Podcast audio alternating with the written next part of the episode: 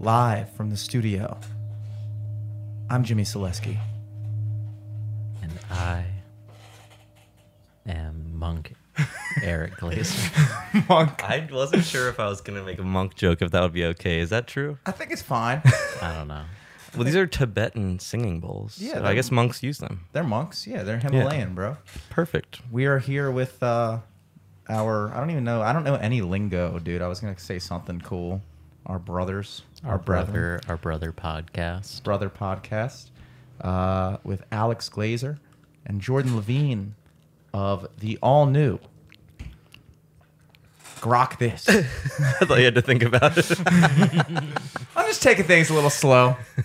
Yeah, we're I going- was You're really chilled out from that singing bowl. I was sifting through all your endeavors over the past two years. I was like, who dug it? Voyaging on the Amazon, Baltimore Paranormal Society, affiliation, allegedly. alleged, alleged, alleged involvement. involvement, frequent commenter. frequent least. comment. You did comment a lot. I love that page. I'm a contributor. Yeah, dude, and this is the all new. I learned this word. I I don't know. I believe it was you who taught me the word grok. No, Jordan made this up or something. Um, Well, I know Jordan. Just. Made up the word. Jordan discovered it. Like Discovered it. Columbus It's discovered a real. America. Like Yeah, it it's was already there. and- but I think you were the one who taught it to me, Oh. and uh, I remember discussing this at the Booze Belt Bash after Rhodos, and I was saying that Oh. um, I I love the fact that there's a word for that. You know, grok. How would you define grok, Jordan? Well, they were explaining in this Wikipedia article that I read on the podcast. It was it's from this specific book, but it was actually Martians in the book that used the word, and they use it so often for so many things. Uh-huh. But and it it speaks to like how they see things in a different way as humans in the story. Mm-hmm. But it's like to grok can mean to drink, but also to understand in a very deep way. And they were saying it's kind of like where you lose identity with the thing that you're viewing or judging or whatever it is. And it was like it's like you can hate you can only truly hate something in the Martian sense if you grok it, and that means to lose sense of identity with oneself, to hate it and love it too. So it's like this. It's basically like an understanding, the way that I perceived of it, and I think kind of the way you described it to me uh, in Fells Point was uh, it's this basic understanding of of what's of a concept with without the need for for words. Like it, it's a it's an understanding between two people that transcends language.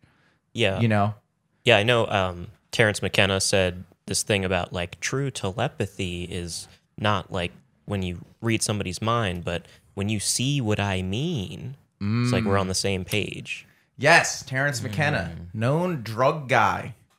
The first he was he was uh, he was a big drug guy, right? Yeah. Yeah, Big ass- rocker. Big grocker. Yeah. big grocker. I mean, that is eh, again, it- it's one of those words, and I think I use the example of um sonder as another word that uh, has a awesome meaning. It's one of those words where like there's so many things where you you learn you learn the limitations of language and how like you know just certain concepts don't become even real until you find out like like for instance human beings we don't not human beings english speakers we don't have a word for secondhand embarrassment. We've invented a word in this generation and we describe something as cringe. But normally um we we really just call it being secondhand embarrassed. And that's not really a word for something. That's like a, a compound sentence or a phrase to describe something in german i think the word is fremschant or something like that they have like a word to describe the feeling you get watching someone else embarrass themselves and so it's funny how these concepts go along for so it's weird how we've we've gone so long as a language and only recently have we kind of in, invented a word for secondhand embarrassment. But then all of a sudden you do something like you come up with the cringe, whatever, that's cringe. And then all of a sudden it becomes more real. Like you've given a name to something and now that concept it's more identifiable with people. You know, it makes it legitimizes something. Whereas if there wasn't a word for it before, you're just like, oh, maybe that's maybe that's just something I experienced because it's not a word for it. You know, so language kind of validates thoughts. You know, and so Sonder um, is the concept or the understanding. It's basically the opposite of solipsism. Solipsism is this idea that you personally are the only real thing in the world and everything else is just like a figment of your imagination. Mm-hmm. Sonder is the opposite of that, which is basically saying that every the realization that every single person, thing, being on this planet has an equally vivid and intense and real experience as being themselves with just as many connections and everything like that and they are the, like the main character in their life just as much as you're the main character in your life and and this two syllable word sonder just takes that whole idea and just goes boom there you go you know Could there still be like a couple Sims in that world? I the, I I like to leave room for A couple NPCs. I love to leave room for NPCs. But I think that that you know, I the word sonder, although such a beautiful meaning, I always thought the word would sound cooler. You know? Hmm. I will say now that you said that Martians invented this word, mm-hmm. Sounds right. in a fictional book, like a not in a fiction fictional book. Well, I think President Obama heard it first when he, he teleported I to can't even say the word fiction actually because I can't spit it out. I don't believe it. We're really blurring the lines between uh, fiction and reality today. Yeah, it which was is good. fiction. It wasn't one of these truth fiction. What, what's what are these videos you're Like talking the about? anti-smoking commercials, or Yeah, yeah, yeah, yeah. Well, it's True. yeah. It's it's fiction for a purpose. I mean, I don't know. They, uh, people call them. I guess you know. We just watched basically a conspiracy video, hmm but it was innocent because it was cartoons. yeah, it was animated. If you animate a conspiracy video, no one's storming the Capitol. You know, I do really- think that those truth cigarette commercials were total fiction. Now that you bring it up, mm. Well, those those commercials are, and I, I as I light up a cigarette. this segment is brought Well, to you by those- Camel Crush. All the people in those commercials smoked, actually, in real life. Wasn't it like my brother told me? I think that it's like the companies have to pay for basically you're such a bad thing. You got to pay this tax, like for anti-smoking stuff. Yeah. So they purposefully make it dumb. It's like they have to do it, and then they just Yeah, they well, just do because they they legally can't do commercials for cigarettes anymore. Mm-hmm. So the only commercial they can get is by putting out an anti-smoking campaign. yeah. They're not but you allowed. still yeah. see people smoking cigarettes on it. they're not allowed to make smoking look cool. So instead, what they have to do is make not smoking look so incredibly uncool. it's like it's revert. They have to do it that way because every time I watch one of those commercials, I'm like, wow, this sucks, dude. Not smoking sucks, dude.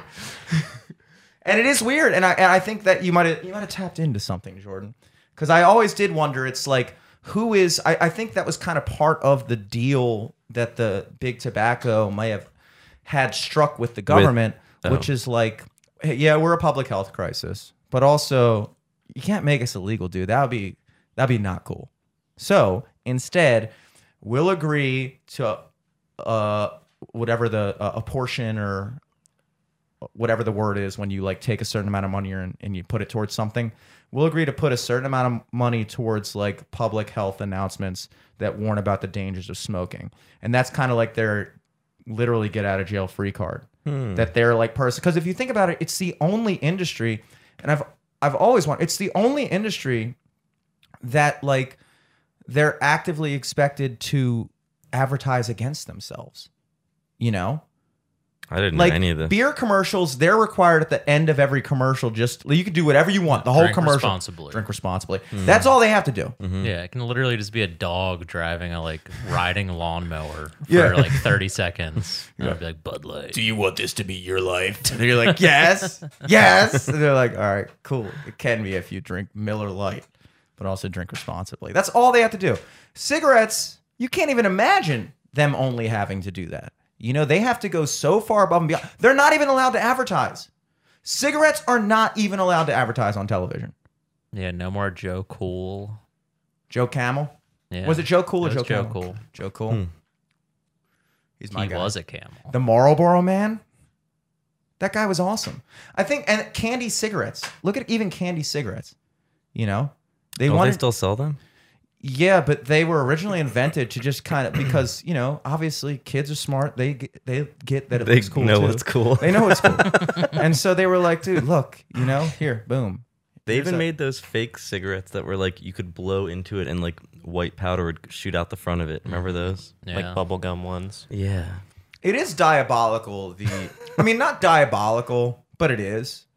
You know, it is diabolical when you consider uh, just how much psychology is used in advertising and how they purposefully target you know these companies are constantly trying to bring in the next demographic the next age group the next generation into their product and they they they know how to like target you so well.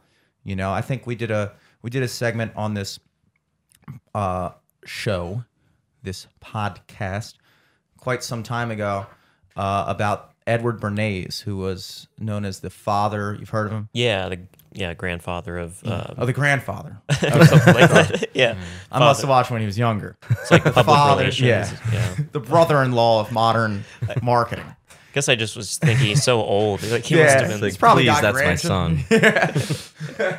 It's Mister Edward Bernays to you. Um, and and he basically, you know, back in the day, they used to advertise with like facts, like statistics. Like, you know, if you're selling a truck, you'd be like, this truck, it's really good. It, you know, it's gonna get you like a lot of miles. It can go this fast. Uh, you It know, was blah, blah, blah. made in Detroit. It was made in Detroit. You know, like just like things like it can tow this much. You still see a little bit of that. But what he realizes is like, look, people aren't interested in that boring shit. What people what want if to see. someone sucked your dick in this truck? yes.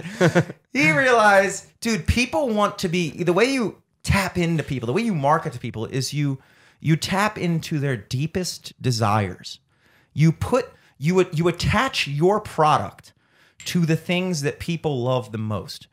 Or the things not that they the things that people think they want, the things that people wish they were. So that's why when you see a truck commercial, it's not just a truck and they just go, here's a list of all the great things. No, it's a guy riding through the mountains, fucking towing an airplane, fucking, you know, doing some cool shit that like most guys who buy that truck are never going to do. But most guys who want to buy that truck wish they had to do that shit. Most guys wish they needed to fucking drive up a desert dune and need it, and the only car that could do it. Most of you guys are just driving on the Beltway. You know, I always say, like, as far as I'm concerned, my Nissan Altima is as fast as any car on the road right now.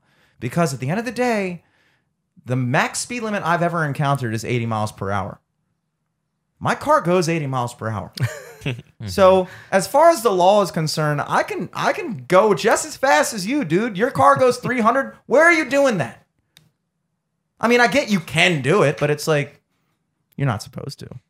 You know, Racetracks. Racetracks. You taking your car to the fucking racetrack? saw- I'm not gonna take my Rav4 to a racetrack. I I'd be so embarrassed there. There's an advertisement for like nor, nor, uh, New Jersey somewhere. You can imagine like a bunch of rich people. It's like you can take your race cars and park it there. They have like loft apartments that you can live there, but it's like a place you can ra- you can race your really nice cars around a yeah, track. yeah, yeah. And if you're into that, that's cool.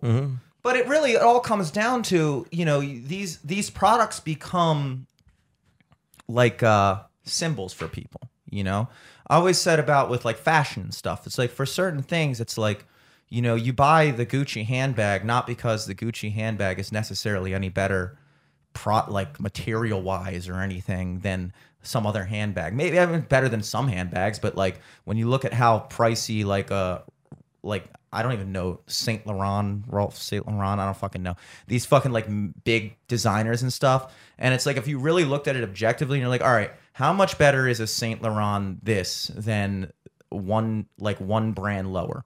I'm not ta- comparing it to like Walmart brand cologne or something like that. I'm just saying like the biggest designers and then like another good designer that like doesn't have the brand name recognition. How much better really are they? Are they three times as expensive good or is it really just the fact that most people are buying these products because when you wear that Gucci handbag, it's less about the bag itself and more about the external expression of saying everyone that sees me knows that I have enough money to ha- own this. And that's really what you're trying to say when you wear these things. You know, it's just the expression of like when you it's a way to just say like this is me. This I'm wearing this because that's an expression of how dope I am. You know? And that's what advertising really is. You have to connect to people on that level, dude. You get the Marlboro man, it's a fucking cowboy cowboy guy fucking smoking a cig, manly ass dude, hot as fuck, cool, charming, charismatic, smoking a cig. Girls are talking to him. You're like, dude, that's not me, but like ideally that would be me. you see the fucking camel, you're like, dude, I'm not I'm not a camel, you know? but like ideally, you know, it's just whatever Bernays' his first big thing pertaining to cigarettes that really got me. And this really what got me mm-hmm. got me good. when he noticed that like women weren't smoking cigarettes. He was like, dude, this is a big problem. women are kind of smoking cigarettes, but like not really. It's seen as like a masculine thing. It's seen as unattractive. So like they're really if even the women that do smoke, they're only smoking like indoors, which means they're not smoking nearly enough. They're only smoking at their own house in private. They're not like out in public at bars smoking. It's it's seen as like a you know masculine, unattractive thing. So luckily at the time, this is also during the su- women's suffrage movement in the 20s, and this is like the kind of the first wave of feminism where women were fighting for the right to vote. And so what he did was he was like, dude, I got an idea he was the first one to kind of take the idea of attaching cigarettes and smoking and co-opting another movement. So he said, "What we're going to do is during the women's voting rights parade march in New York City, we're going to have women on these like parade floats smoking your cigarettes as like an expression of like feminism. Like men can't tell us we can't smoke. Like we're gonna smoke because like we're women whatever. And we're gonna use our cigarettes. And then it's like he got a front page thing in the New York Times or whatever and it was like come watch women uh, suffragettes smoke torches of freedom is what he called them. Torches of freedom. And the the sales skyrocketed and all of a sudden all these women started smoking cigarettes because it became a symbol of like feminism. And like men can't tell us what to do. We can smoke too. And it's like you see this kind of weird diabolical thing where it's like you take something good or some like passion or something that's and then they hijack it and they tap into that and now all of a sudden their brand their image is attached to whatever good thing is happening and then boom that's that's all marketing now you know That's how the Olsen twins started smoking. is it really But I feel like they're the modern day smoking icon for women. modern day as in 1999 As in, even like right now, like there's all these fan accounts that like have these like skinny model type smoking. You know, like um, who's the other one that's always smoking? But it's like a cool thing. It's like a glamorous thing again. Well, you and I have discussed that smoking does seem to be, thankfully, uh, coming back. yes. It seems to be on its way back in because now everybody vapes, and I think people naturally. The problem with vaping is it intrinsically does not look cool, and it functionally it's the way better option. It debatably might be healthier for you, although I have said numerous times that the good thing about cigarettes in this society where it's not you can't just smoke inside anymore. Like smoking a cigarette is a, a thing. You got to go outside. You got to some places don't even let you smoke in the outside. You know it's like smoking a cigarette's a thing and then you smell like it and it, you got to step away from everybody to do it even if you're in your own apartment, you might not want to smoke. And so you, you in a building, no smoking in the building. You got. I see people that actually follow the rules, actually go down the elevator and go out front of the building to smoke a cigarette. I'm like, Jesus Christ, just get a balcony, you know. But it's like, it's inconvenient. And so if you smoke cigarettes, you have a very keen idea of how many cigarettes you're smoking. You know mm-hmm. exactly because it ta- every cigarette's an investment, dude. Whenever I have the access to a vape. I begin hitting it at like an unconscious rate. I don't even know what the fuck I'm doing to the point where I'm intaking so much more nicotine. So mu- and so much more of this whatever the other shit is. Mm-hmm. Forget nicotine. I think we talked about is nicotine is it nicotine that's actually bad for you cuz I always thought it's you know like the other shit in cigarettes that's actually bad. Nicotine is what gets you addicted. Yeah, But nicotine's the addictive substance. I think it's like I don't know if it's in small dose is bad for you, but I'm sure anything in excess is bad. Well, Isn't And I think tobacco also a little bit addictive though vapes- too? Yeah, definitely. Yeah. I think I've read that somewhere. really? I also have heard tobacco can be quite. I mean, I mean, like without the Habit nicotine. forming. Without the nicotine, I mean, you know. I Well, I think the nicotine's in the tobacco. Yeah. yeah, I think that's what makes it addicting. Oh, Yeah. Okay. I think tobacco without nicotine is just a It's just stinky tea. leaf. It's like stinky tea leaf. It's like non-alcoholic beer, tobacco with no nicotine. Yeah, so it's not even really the nicotine, you know, that that really gets you, you know. And I think nicotine itself, I think we googled it at your Memorial Day bash. Uh, I don't think it's any it has any really different effects than caffeine, you know, which caffeine also highly addicting. It's a stimulant, gets you going, gets your heart rate up, concentrates you, you know, equally habit forming, whatever, you know.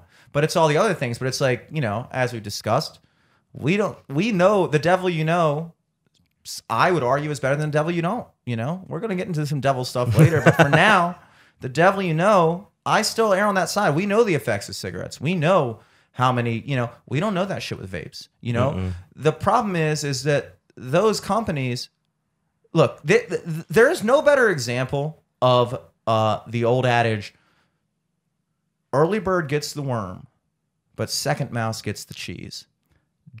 the first wave of e cigarette companies are dead. Yeah, like Blu. Blu, even Juul now. Juul. But then Juul someone had a Juul the other day, and I was like, "Are they back?" Yeah, but you have to I pay. think Juuls are like weed pens now. y- you have to like uh, you have to pay in Maryland at least. It's like I think a forty percent tax. Oh, for Oh, they weren't even that good. They weren't. No. And and Juuls were really the more innocent ones. They only had like tobacco flavor, which you are a psycho if you got that, or menthol. So in all intents and purposes, they really only had one flavor for Juul, menthol. They're getting taxed out the fucking ass, forty percent for a pack of pods. Meanwhile, you have all these other uh, things, and there and Juul is not allowed to make flavored things. This is what I always found weird. In Maryland, as far as I know, you can buy vapes that are flavored. Can you not? Am I wrong about that? I don't know. Yeah, yeah. I'm genuinely asking. Yeah, Isn't the new one like Elf Bar or something? Puff Yeah. bar or whatever, or I don't know. All these, you know, passion fruit things that kids would like, dude. You know, at least cigarettes had the, you know, the you know cordiality to, to be to taste shitty. You know, I think Like- they just have to make a new brand every time and like make it like the packaging thirty percent different enough. Or I'm just making that number up, but Yeah. like well, I mean, it was like um, it was like before they had like CBD and Delta Nine weed or whatever the fuck it is. Like, remember, like they used to have like the K two shit Mm-hmm. where they sprayed like a fake THC Yeah. on like whatever the fuck it was. is that what hedge spice trimming. is? even like with yeah, spice, like spice, yeah. But like salvia. the way is- that shit was legal is because it was just like a chemical and then anytime the FDA whoever banned that chemical they would just like tweak it a little bit and put it back on the market and I feel like that's what the vapes are doing right now it's a great example of how shitty the government is at taking care of problems. I mean, like literally, you're watching them with the Juuls, and it's like they're they okay, yeah, we yeah, I agree. Flavored vapes can be kind of targeting kids. Also, it's targeting adults. I'm 30, and I prefer a passion fruit vape to a fucking tobacco flavored, flavored vape, one, but yeah. You don't have to be a little boy. It's what's gonna happen with TikTok when, when TikTok gets banned. TikTok has already made an, a backup app called Lemon Eight. Have you heard about it? that sounds no gross. that sounds they just they just Thinking made of another Party, I guess. They literally That's what I was thinking. That's the inspiration. Um, no, yeah, they already made an app called Lemonade. You can download it. You can reserve your handle now. It's literally the same thing as TikTok, and like no one's really using it yet, but like it's owned by TikTok. So I think they're just doing the same how do same you thing. spell it L E M O N and the number, Number eight, eight. Mhm. lemon eight I wonder Yep. what the reason behind I that think it's supposed to be pronounced like lemonade. Oh, like lemonade. lemonade. Oh my god, that's so smart. Lemonade. Yeah. That sounds better. that's like my AIM screen name, Skate Million, with the number eight. That's dope. Isn't there like an insurance app called Lemonade? I thought they're Uh, gonna get in some legal trouble. I don't think the Chinese are worried about legal trouble, too. True. They, they Different they got- category. yeah, different statute limitations. Well, I mean, I guess you know, talking. This all kind of pertains in because I've been thinking about this for a couple weeks too, with um, uh, social media as it pertains the way that that, that is also targeted. You know, and and how you know we had talked. There's we had talked a lot about like with like weird kind of sketchy like child sexual stuff and stuff, but even on a broader scale, just the type of stuff that you see on a daily Wait, basis. run that back. I was nodding and I was like, was this at the cookout again?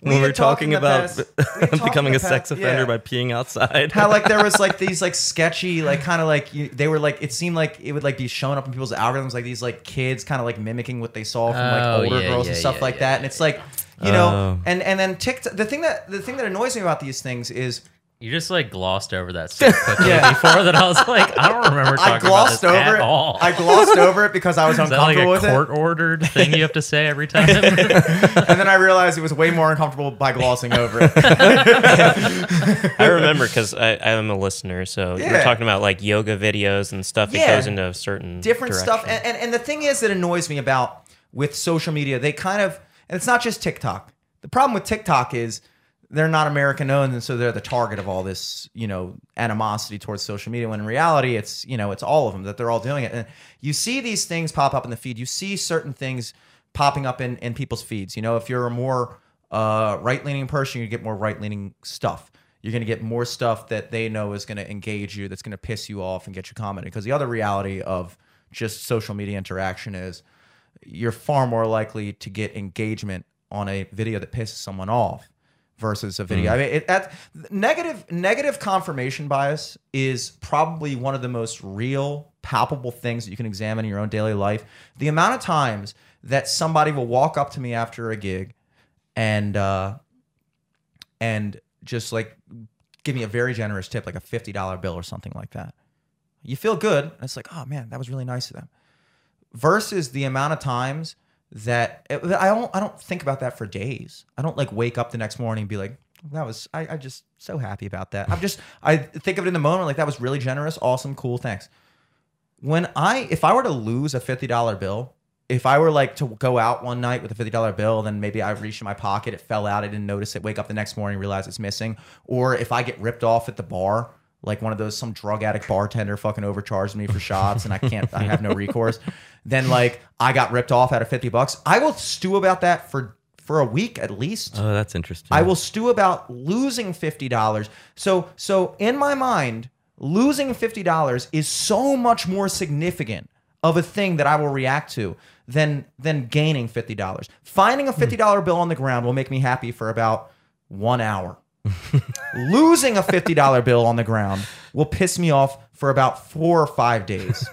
And that is a very tangible example of negativity. And that's the way mm-hmm. most people think. When you see a video that you agree with, maybe you so agree with it, you're like, hell yeah. Most of the shit that you do on social media is gonna be fucking, you know, you're arguing with somebody and stuff like that. And so what annoys me about with the way these companies go about it is they try to they they try to play this angle like well we're just you know we're just giving you like what you want you know blah blah blah blah. We're not we're not trying to target anything. We're not doing this just blah blah blah. It's like that would be all well and good except that you've already established you've already established several times that social media will step in and censor and remove and deplatform people, things, and ideas that they deem to be dangerous to the public. Whether it's children, if if there's if there's content that they deem to be 18 plus for whatever reason, they'll put a barrier there, stuff like that. So it's not like social media is hands off, and it's not like they don't have the tools to be controlling what comes across your feed. So in that aspect, it's like okay, so you've already shown several times that you you are monitoring the content on these websites and you are sorting through and deciding what is appropriate and what isn't. So when I come to you and I say, "Hey, I'm noticing some shit that I think's kind of inappropriate," and they go, "Well, I mean, we don't have anything to do with that, dude. What are you What are you looking up?" It's like, well, I can't look up Alex Jones. You know, I can't look up this shit. I can't look up. I can't like. So so, but but if but if some other weird shit pops up, all of a sudden, uh, I don't have anything to do with it. What was that thing that you couldn't look up on Google, Jordan? There Yeah. was something shadow banned on Google that you were trying to type up, right? Yeah, I thought it was kind of interesting. I was I was like trying to look up something I had referenced about how there was a 2000 like um, Senate thing where people were testifying about aliens, like working in the government and stuff. They're saying we we want disclosure. Um, and so I was searching like 2,000 alien disclosure, but then I just for some reason I was searching like per, certain person people's names, like that guy uh, David Greer or whatever. Um, da- I, thinking of like David David Alan Grier, yeah. yeah, yeah. different guy, yeah, Judy Steven Greer's Greer father. Oh. Richard Gere, Sean. this other guy, but um, like so I, I was searching alien disclosure because that's more of a general thing. I I just searched that because like because Steven Greer's thing is disclosure project. Like what comes up and it was alien disclosure. It was like almost rejecting it where it wouldn't guess. It like I was searching it and like nothing the would Google come up. predicted searches or was like, whatever. "Did you Yeah. mean it was like alien discography. It was like Yeah. any other word besides disclosure. Yeah. it was Yeah. like and then I typed it all the way, and then it was nothing. Like I typed all the way to the last letter, and then the whole thing, and it was like nothing would come Yeah. up. no predicted searches. Yeah. Yeah. Hmm. And I sent it. Yeah. It- alien disco golf. And I'm making up, but it was like trying to change the word Yeah. as much as it could. and and and, and then you look at TikTok, for instance, a great example of when we talk about the control that they do have. Look at what TikTok is in China. Not that I've ever been on TikTok, much less in China. I I go on TikTok occasionally just to upload my own shit for three views. But in China, those I'm not saying that this is how it should be, but I'm just pitching this as an example of how it could be, uh, and then asking the question, why is it not the case here? Uh, again, not saying it should be, but in China, they have very strict time limits on how long if you're under a certain age how long kids are allowed to be scrolling through the app how many how many minutes or hours a day they can spend. The the type of stuff that is pushed to their kids are much more educational more about science and math and things like and things that promote like national patriotism for the country and their culture and things like that. Um it's not a lot of like it's not just like fucking you don't go to China on TikTok, I imagine, just see some kids like fucking like, dude, I'm gonna drink a bottle of fucking whatever and throw up and then eat it. It's like you don't see that shit or like some stupid dance. It's like they in their own country have recognized that yeah, this shit can does have like kind of a corrupting type of effect on the youth. Uh, and I, I always run the risk of sounding like an old boomery guy, but it is true. I mean, you, look, kids are kids for a reason. There's a reason they can't consent to sex. There's a reason they can't smoke cigarettes. There's a reason they can't drink. There's a reason they can't vote. Like we all acknowledge as a society that children are not capable uh, of the same like mental discretion and, and emotional control and things like that. And they're the most easily appealed to market. There's a reason why the recruiting age for the military is is 18 and not 32 and it's not all about the physicality. It's about the fact that it's a lot harder to get a 32 year old guy to fucking you know go and do whatever the fuck you tell him to do you know? It just is. And so they understand that. And and yet in our country the social media we sit there and we you know you sound like a you sound like a conspiracy theorist if you talk about the fact that like dude like look at the kind of like values and shit that just gets pushed down our throat. And i'm having a hard time accepting that that's just what we want you know? I'm having a hard th- because again the pitch is like well the reason why mo- the, this media is consumed that way is just because that's what the people want you know? But then once you've already demonstrated the amount of control you have in censoring what people can see then i'm mm-hmm. at, then i then ask the question like well is there a little bit of that? Is this what you want us to want? A few months ago, some whistleblower, like ex TikTok employee, came out and said that TikTok has a hot button. That's what they called it. They're like, they do have a secret thing called a hot button. So, like, they decide what's hot, and that's how your algorithm, or like, that's how anyone can go viral, is like, there literally is someone manually being like, oh, that's good. Let me like push that. And like, Yeah. that's how they push in the algorithm. So, it's like more manual than. And I think they even maybe admitted it public. I I might be misspeaking, but um, I thought that was interesting that it was like a little more more manual than they initially said. Yeah, I mean, look, and and like obviously, again, even trying to have a conversation about it, it's like obviously they're in control of what's on their platform. That was the whole argument about why certain people shouldn't be allowed to be on Twitter and why Twitter should be accountable for it. Because, well, you know, are you guys really just a you know public platform if you're censoring certain people? So, like, obviously they're in control of what goes on there.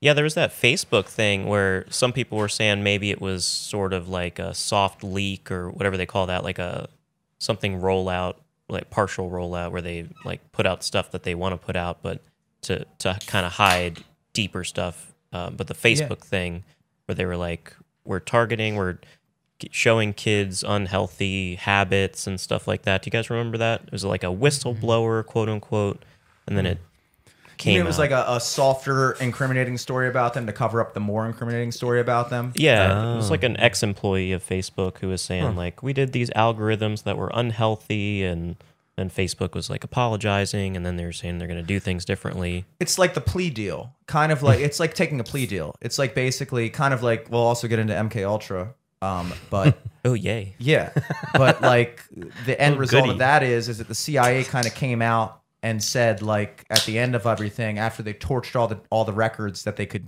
get rid of after like 20 years or so in operation of doing these mind control experiments with LSD on unknowing participants um they were like oh well you know we were trying to do it.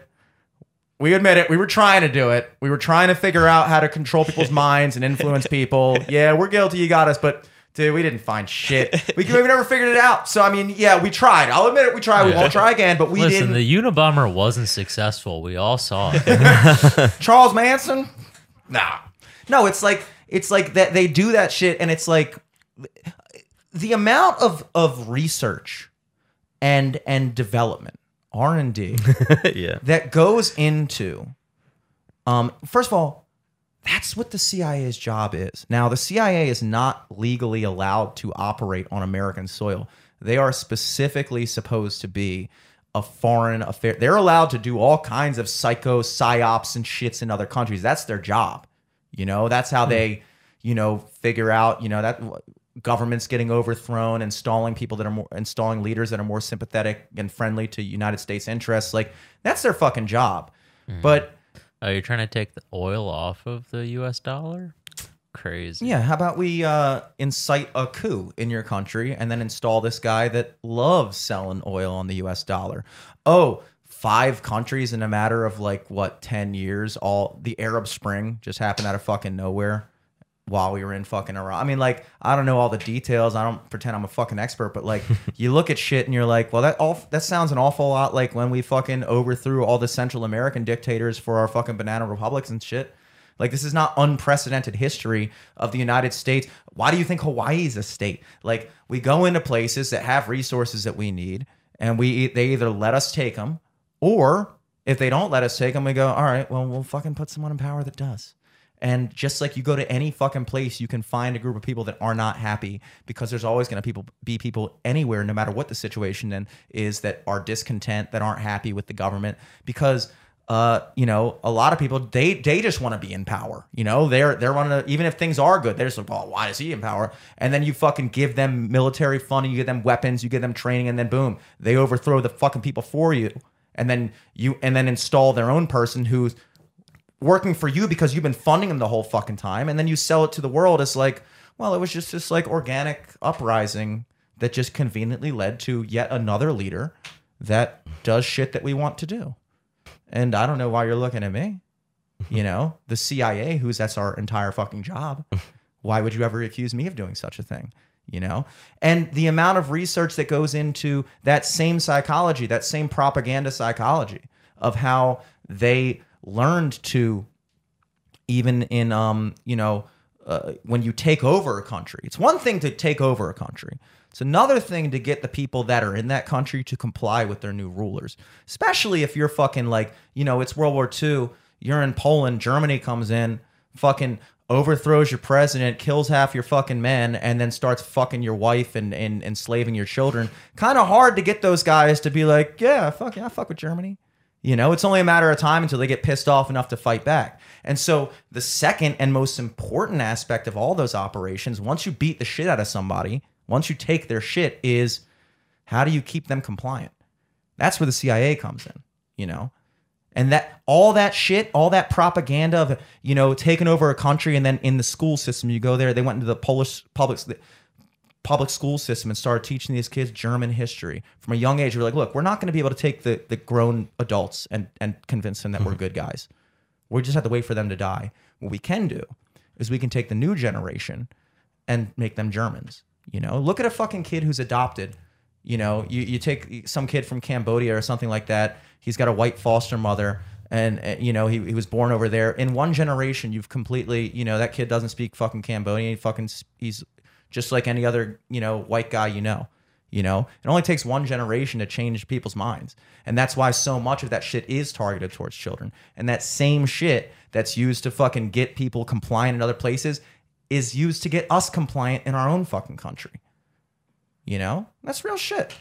You know, all these fucking experience, all the money that's going to the CIA, what's it for? What are we using it for? I think a To not of, do that? a lot of it is in Antarctica. Antarctica. Yeah, a lot. like maybe 25%. All right, that's a significant number. Mm-hmm. We're hurling some numbers out now. I'm a numbers guy. But All yeah, right, go on. yeah, there's like the Montauk project, whether that's true or not. Supposedly, the government does testing on kids. I don't know if that's worth talking about. I think but- it's I think it's dr- great to talk about that. I think I mean look, whether or not it's real does not affect whether or not it's fun. yeah. You know? I had never heard of the, the Montauk Project. I believe it's called Project Montauk. Oh, is that in upstate New York or something? Uh, I Or- think it's in Montauk. I think it's like yeah. Long Island. where's that? Uh, upstate New York. It's all the way Okay. the top, the tippy top of something. Long like- Island. yeah. yeah, yeah, yeah. It's where uh, it's where Long and Island goes. Eternal I Sunshine. think Yeah, they've gone there on some Bravo shows before. Billy Joel has a place there. Yeah, there's a there is a base, and you can walk around. It's like a public park. You can hike around and stuff, but there's like sealed off parts of that base. It was a military base, but there's stories about it. That, The the thing that you realize is whether or not somebody is successful in doing something should not be your barometer on how dangerous this shit is. You should be looking at the intentions.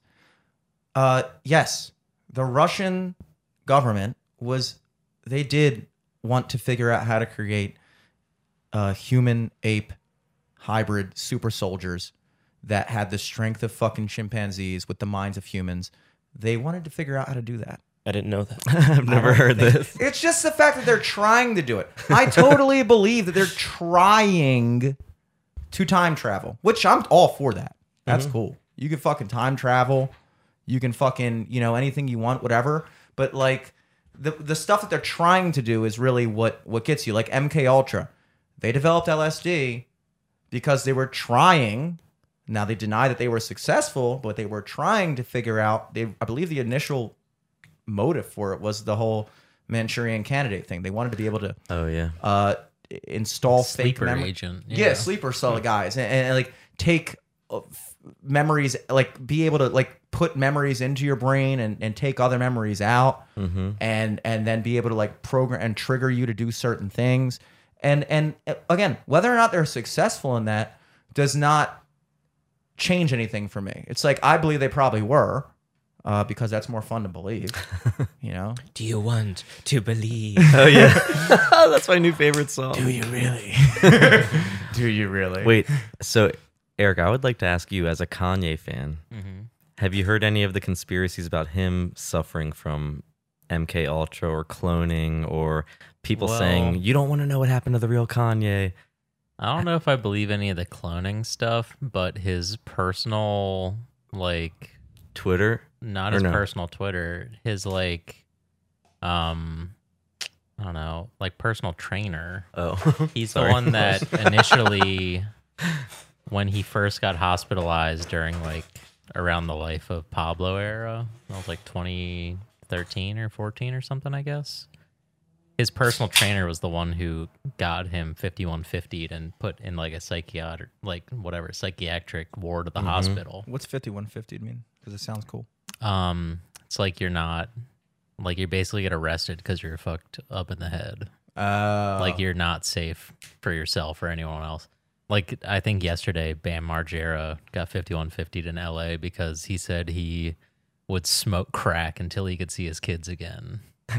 Like, it was kind of like- funny the way he said it. I though. know it was pretty. Funny. He was like, "I'm gonna smoke crack until the day I die, he's going like unless you shrimp. let me see my kids again." Or what was? It I was forget the way he something said it. It was really funny how he said it. But- Not but funny. with but- um Kanye, that uh more recently with all of like the him separating from Kim and the Pete Davidson shit, his personal trainer texted him like, "You want me to fucking you want me to put you on so many drugs that you can't even remember your kids' names anymore? Like, do you want me to fuck you up so bad that you get sent back to that hospital again? Da da da da." And like Kanye just posted his texts on Twitter to him, and like you're like, wait a second, why is this personal trainer talking to him like this? Yeah. And then you realize, oh, why was his personal trainer an ex Canadian CIA agent? Mm-hmm. Why was why is why does that necessary to be a Hollywood star trainer? And in reality, uh, he's probably like a new generation of like the Hollywood fixers. You know what I mean? Like how in like old school Hollywood Mm-hmm. would have fixers go like kill people or like do whatever the fuck Mm-hmm. to make sure stars, you know, didn't get out that they're fucking sluts or, you know, whatever. Um, but I don't know. I I think the Kanye thing is weird because I think it's definitely a combination of him having mental health issues, but then also like having real conspiracy shit play out in front of his face. Maybe some real greed and like Hollywood agents or the people in power wanting to keep making money and like milking the celebrity, like same with Britney mm-hmm. Spears and stuff. And I think this is all alleged, but I mm. think one of the people that put Britney in the conservatorship, I think is named Lou Taylor. This mm-hmm. is all alleged. We don't want to get anybody after us. Yeah. I had read somewhere that the Kardashian Jenners were trying to get Lou Taylor to get Kanye on a conservatorship too, this by the same mm. person, Lou mm-hmm. Taylor, who put Britney on one. And I think that person might have been involved in Amanda Bynes' conservatorship too. So I think it is like a fixer. Like it's like, wait, let's make sure they don't stop making money for all these other people who their livelihoods depend on them. They're leeching off of them. Right, Yeah. exactly. And Kanye has said a lot of stuff like that connected to like the Kardashian Jenners and the different people who have tried to manipulate him and control him and stuff. And I kind of believe, I think you're right. I think it's a mixture, Eric, of like a little bit of both. And it, that can drive someone crazy too. I think the psyop of it all is that we're kind of trained to react to these types of theories or stories as if they Here, I'm gonna are. read this text because it's fucking crazy. Yeah, this it. is a real thing from this Harley guy. I don't know the last name. Um, but he texted Kanye, "I'm going to help you. Uh, I'm going to help you one of a couple ways. First, you and I sit down and have a a loving and open conversation, but you don't use cuss words." And everything that is discussed is based in fact and not some crazy stuff that dumb friend of yours told you or you saw in a tweet. Second option, I have you institutionalized again where they medicate the crap out of you and you become you go back to zombie land forever. Playdate with the kids won't be the same. I'm so scared How that the one day fuck- I'm going to get this text from my brother. But it's like I don't like a personal trainer shouldn't have that much impact on you. You know what I mean? Like that's some other shit going on. I think a there. lot of them are disguised as like personal assistants or even husbands or wives, but they could really be like a controller. like but it's like he's like that's your worker that'd be like if you went up to your boss tomorrow and was like here's what we're gonna do we're gonna sit down and we're gonna talk about you giving me a pay raise or i'm gonna slowly ruin your brain through chemicals and alter you completely until you're a different person that your life is never the same I don't have a problem with swearing at work, so I don't think that would be a problem. but like you know what i mean like Yeah, I you don't do. tell you don't tell the person giving you a paycheck that like Yeah, that's I know. weird shit That's going why I think they try to strip them of their power, make sure they don't go too crazy with the party scene or the alcohol or drugs because they're like, we need you to keep making us money. Well, that's that's the whole thing, and, and, and, again, these things come out as like crazy conspiracy theories. But if you really kind of like just look at it from like a common sense standpoint, it's like okay, when you're talking about these level of people, like Kanye West, who's like worth billions or at least a billion, which is a lot of fucking money, and all these other things, like we've already established. You know, you watch these mafia movies where they're extorting a fucking sub shop in their neighborhood and telling them like you got to do this, you got to do that, or else you know there might be a problem. We we all accept that that that goes on, and that's for that's for pennies compared to the kind of money we're talking about on this scale.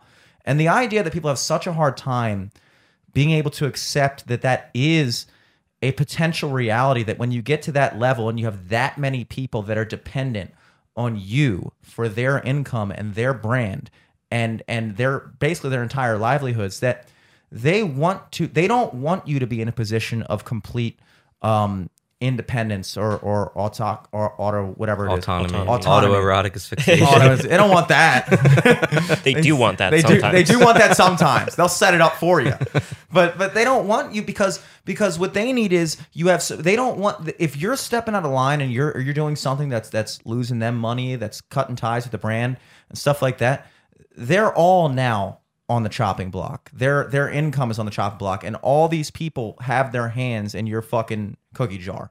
Let's say it's very easy for me to believe you know knowing how you look at things about it's it's weird how like every 50 years or so we or every 20 years fuck it we hear about some shit that went on 20 years ago and we're like wow that shit was fucked up you read some declassified CIA document from the 50s or 60s about how they faked an incident to kind of provoke the Vietnam War and you're like yeah they shouldn't have done that that was certainly fucked up and then you see a similar thing happen uh, in modern times. And if you even suggest that it could be the same type of thing, people go, now you're a conspiracy theorist. Like, dude, if anything, historically, this explanation would be more likely than the fact that suddenly, after thousands of years of governments lying to people and manipulating people for their own self benefit, that suddenly we're the first generation where that's not happening. That all these stories about old Hollywood and, and all the shit that was going on and in movie and TV and media and shit like that, that suddenly this is the first time period in all of human history where all of a sudden people that are all relying on your income don't want to have a say in what you're doing and aren't going to exhaust their control, you know, or exact their control to try to keep you in line, to try to keep themselves where they need to be. You know, I don't, you know, with the Kanye thing, it's like, yeah, the guy's a fucking billion dollar fucking brand.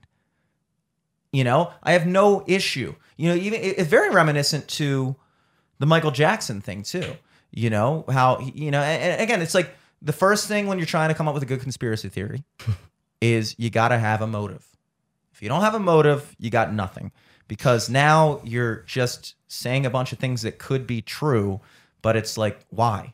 Like it could be true that you know my name isn't actually you know Jimmy or whatever or Demetrius. I was gonna say. faking Yeah, it. it's not Jimmy. That could be true. oh shit. Like it could be true that I've been faking this and I'm secretly like some fuck whatever, but like why would I be doing that? And if I was doing Right. that, That's like, a good. That is a good would- like yeah. litmus test. Yeah. it's like why? But if there was like a motive that you could be mm-hmm. like, well, that's why flat Earth. The same thing with flat Right, Earth. It's like, what's the motive? Who benefits by you know who knows? But like with the Kanye thing, it's like I'll tell you who benefits. Everyone but Kanye.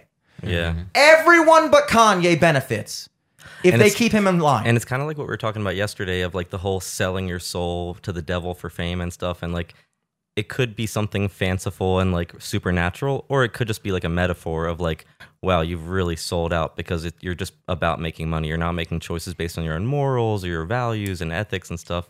So like, Yeah. but I think it's still fun to talk about either way. And it, it does frustrate me when, when people get mad about conspiracy theorists because I feel like for the most part, what we talk about is like pretty harmless, like, and it's for Yeah. fun. I think Um, most I think it does- conspiracies yeah. tend to be somewhat harmless. Yeah, But I mean, I could definitely see some of like the newer conspiracies, uh, you know, rubbing people the wrong way. yeah, or creating really big groups of people together in Washington D.C. Mhm, exactly, exactly. a group art project, you could call it. Yeah, on, I the think- sixth yeah, of January. January 6th was a Listen, group art they were project. trying to do a mural inside the Capitol that day. I rent the garage in the back of the Capitol building. I, I belong here. yeah. I, oh, go on. Sorry. I think like yeah, conspiracy is how it fits into your life, it can be a very unhealthy thing for some people. So I think it- that's a good way to say it. How it fits into your life. yeah. yeah. Like Yeah. how is it affecting you? Are you letting it, it affect, actually like negatively affect your life Mm-hmm. or is it in a, a enough of a distance that you're like you're not letting it control your life? Yeah, Yeah. because a lot of people, you know, like, uh, like, oh, there's, I'm not getting an, a raise at my job because my boss hates me. Like that could be a conspiracy, but it's more likely that you're not getting a raise because you suck at your job. You know what I mean? Like, there's, there's definitely ways conspiracies are used to justify your own whatever. hmm Well, But- yeah, totally, dude. Yeah, I don't know. people. conspiracies I like are the North and South Pole holes. Ooh, tell me I more like about those that. ones. Tell me more about Um, that. Well, you know how on a globe, Yeah. it's it's It's mounted. It's mounted on the the s- the north and most south point of the Earth, Mhm. aka in the North Pole and the South Pole. Yeah. And that's Is this scientifically purpose. proven? That is on purpose. Listen, go on Google Maps. Just go to a globe. You can see it's mounted. on the globe. It's mounted So it'll on the spin. top and the bottom, see so the it holes. spins. But that's on You purpose. can't see them. They hide them. They hide the holes. Go on Google, try to find the holes. They hide them. yeah. but that's what people think in the World War II. Why the Nazis went to the South Pole, Antarctica, was because they wanted to go inside the Earth, Hmm. and that's where a lot of people think the Nazis are uh, holed up till this day, Hmm. and They're that's piled why they did um, what is it? It wasn't Operation High Jump or whatever. Yeah, I think that's right. I think that's it. Where like the U.S. government sent like a bunch of like aircraft carriers down to Antarctica in the middle of World War II for no reason. mm-hmm. Um, I think they're trying to find like Nazi research bases and shit. But allegedly, so you know, as the theory says, Mm-hmm. uh, there's a sun inside the Earth. Hmm. So it's almost like Journey to the Planet of the Earth, where there's still like dinosaurs and shit Nice. inside the Earth, hmm but also that's where giants are. Yes, exactly. Um, Yeah, there was a YouTube video I watched about a book by this guy Jensen something who also said he sailed to the opening of the inner Earth with his Mhm. son. He sailed there. Oh yeah, yeah, from the water. Yeah, I guess it dipped in To it. Antarctica, I guess.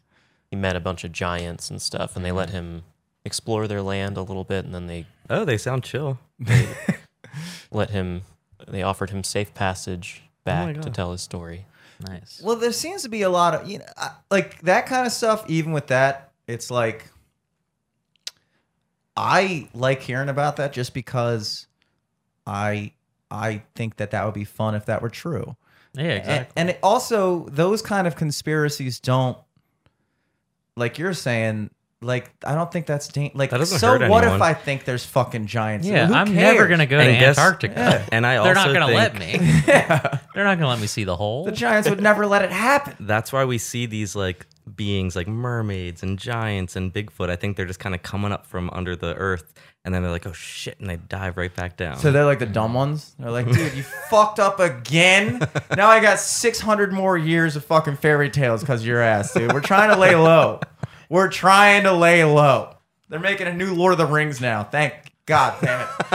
Thanks a lot. Thanks to you. Thanks to you.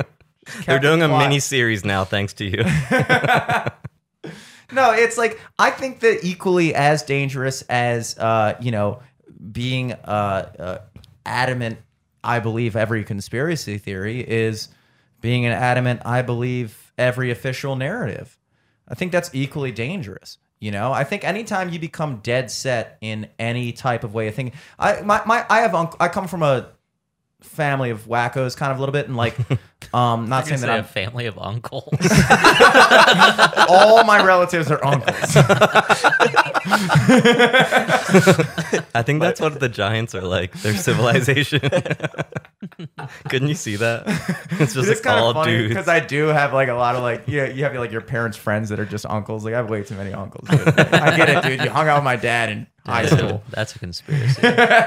Am I real? That is a conspiracy when you're a kid when you find out your uncle Charlie isn't your real uncle. You're like, Yeah. yeah, he was just, we How? just boys. I feel like I've been wrongly named an uncle by a few parties, and I'm cool with it. I guess it's a Yeah. great honor. You can't really turn it down. Mm-mm. You know, I expect a few of you to deem me Uncle Jim. I'm not gonna lie. You know, Mhm. you know, it's just it's just a rite of passage. You know, I think people see me and they think I look so big and strong, like an, a giant, and then they realize that giants are made up of all uncles. So I thought that was more. Absolutely. Absolutely. But like I, I have an uncle Phil who he believes all he doesn't believe fucking gra- he's a very smart guy, but he doesn't believe like fucking gravity. He thinks it's buoyancy. Just n- all kind every possible conspiracy theory you could think of. If it exists, he believes it. And I kind of look at it as like I said to him, I'm like, dude, uh, you know, like it takes equally little amount of intellectual effort to believe everything you hear as it does to not believe everything you hear. All it, it doesn't take any more. All all it all it takes in that aspect is a willingness to just be like kind of like ostracized. And if that's kind of like what you like, if you enjoy arguments, Being a contrarian. which is I do too. So I get it, but it's like it doesn't really require any next level thinking to be the guy who just every single thing that happens, you just know that's not actually what happened. critical thinking. You know, critical thinking is the name of the game. You know, and so when you're looking at things like we're talking about with Kanye and MK Ultra and shit like that, it's like if you're not willing to entertain the idea that there's a lot of nefarious shit going on uh, that you don't know about, and the reason you don't know about it is because they don't want you to know about it because it would ruin their whole fucking gig. It's like, you know, then I, I, don't know. It doesn't mean you have to believe all the shit, but like if you can't, if you think discussing it is dangerous, that's exactly what they would want. Their ideal world is a world where you're looked at as a maniac or even more so dangerous for even discussing the possibility that they could be the bad guys. If you're the bad guy, that's perfect. and by they, you mean the social engineers. The social engineers, sure. And you Mark talk Zuckerberg. well. You talk about he wishes. we we watched a little tidbit about selling your soul to the devil before this. a little tidbit. A little tidbit. That's the then we had to skedaddle and watch the the sacrifice ritual after that. yeah. you, it's the ideal amount to watch of a devil selling. Uh, you know, and I always, you know, I again, I think it would be fun if demons and shit existed, but I think Jordan, you mentioned this yesterday, maybe or sometime I was talking to you recently, where you said like you kind of also look at it more from a lens of like metaphorical. Does that sound like yeah, like it could be. Yeah, to Yeah. some people, maybe it's a literal experience, but maybe to another person, you're like, okay, I- you're experiencing that thing, but maybe it's the same thing, but it doesn't matter whether it's literal or metaphorical. It's the same experience. Yes. And now when you talk about the idea of selling yourself to the devil, the the occult version of that is you give your soul to this what is the word maleficent is maleficent a word this malicious being like he's the I don't know. opposite of Is that like a Disney villain? yeah or yeah and then malignant was a shitty movie i saw Oh yeah, I hated that. Malignant's like a tumor. a tumor. You a malicious maybe. You give it to like the opposite of benevolent. Malevolent. Malevolent, is the word I'm looking Malevolent, for. The devil is supposed to be the antithesis of uh, God. God is good, the right way, blah blah blah blah blah. Now, even in the story of God, uh, you know, the devil, honestly, Lucifer, he's relatable because he was kind of this dude who like was like, dude, you think you're all that? I disagree. In fact, I honestly feel like I don't get why we're not all fucking equals here. You know, like what's your deal? And then God was like, no, bro, that's not how it works. And then, you know, whatever. And so the devil, and then it goes on, and he's just like, he's, and then the devil's the one who tempted um Eve to eat the, the from the tree of knowledge. There's a lot of metaphorical metaphors that you can derive from that. You know, in the story of the Bible, you have, you know, Adam and Eve existed and they were naked. And this is a very important thing, I think, the way this is worded. They were naked, but they didn't know and they didn't care. And the devil put himself in the in the form of a snake and tempted Eve to eat an apple from the tree of knowledge. And when she ate the fruit of the tree of knowledge, she became aware that she was naked and she was embarrassed. And I think what metaphorically speaking is I think that it was those early civilizations, whether you take it literally or not, I don't take that story literally. But I think what they were trying to depict metaphorically was the idea of like human beings had this great, just like any other animal, this connection with the earth, with life, that we existed just as another animal on the planet, Animal Planet. Brought to you by Animal Planet. and then we became uh we became self-aware to the point where we started to see ourselves almost very similar to kind of like not I don't want to say aliens on the planet, but we see ourselves as like tenants on the planet. Like there's the, all the animals, the trees, and now we're just like these other dudes who like live here. You know, we don't we we recognize that we're animals, but we're like we're not like animals like they're animals. You know, we're fucking smart.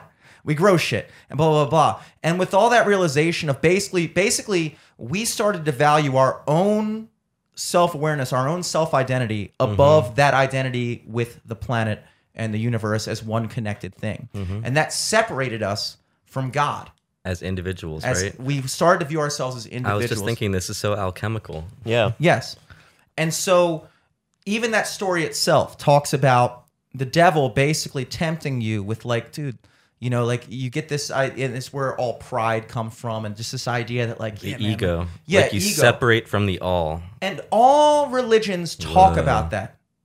Buddhism talks about the the death of self. The idea that to reach true nirvana, you have to lose the illusion of your own identity mm-hmm. being the end all be all.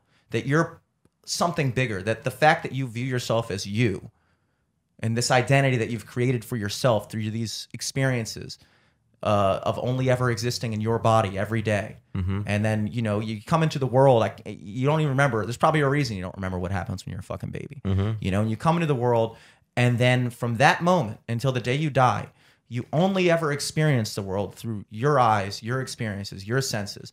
And it begins to create this illusion uh, that you are separate from the person next to you or the ground that you're walking on.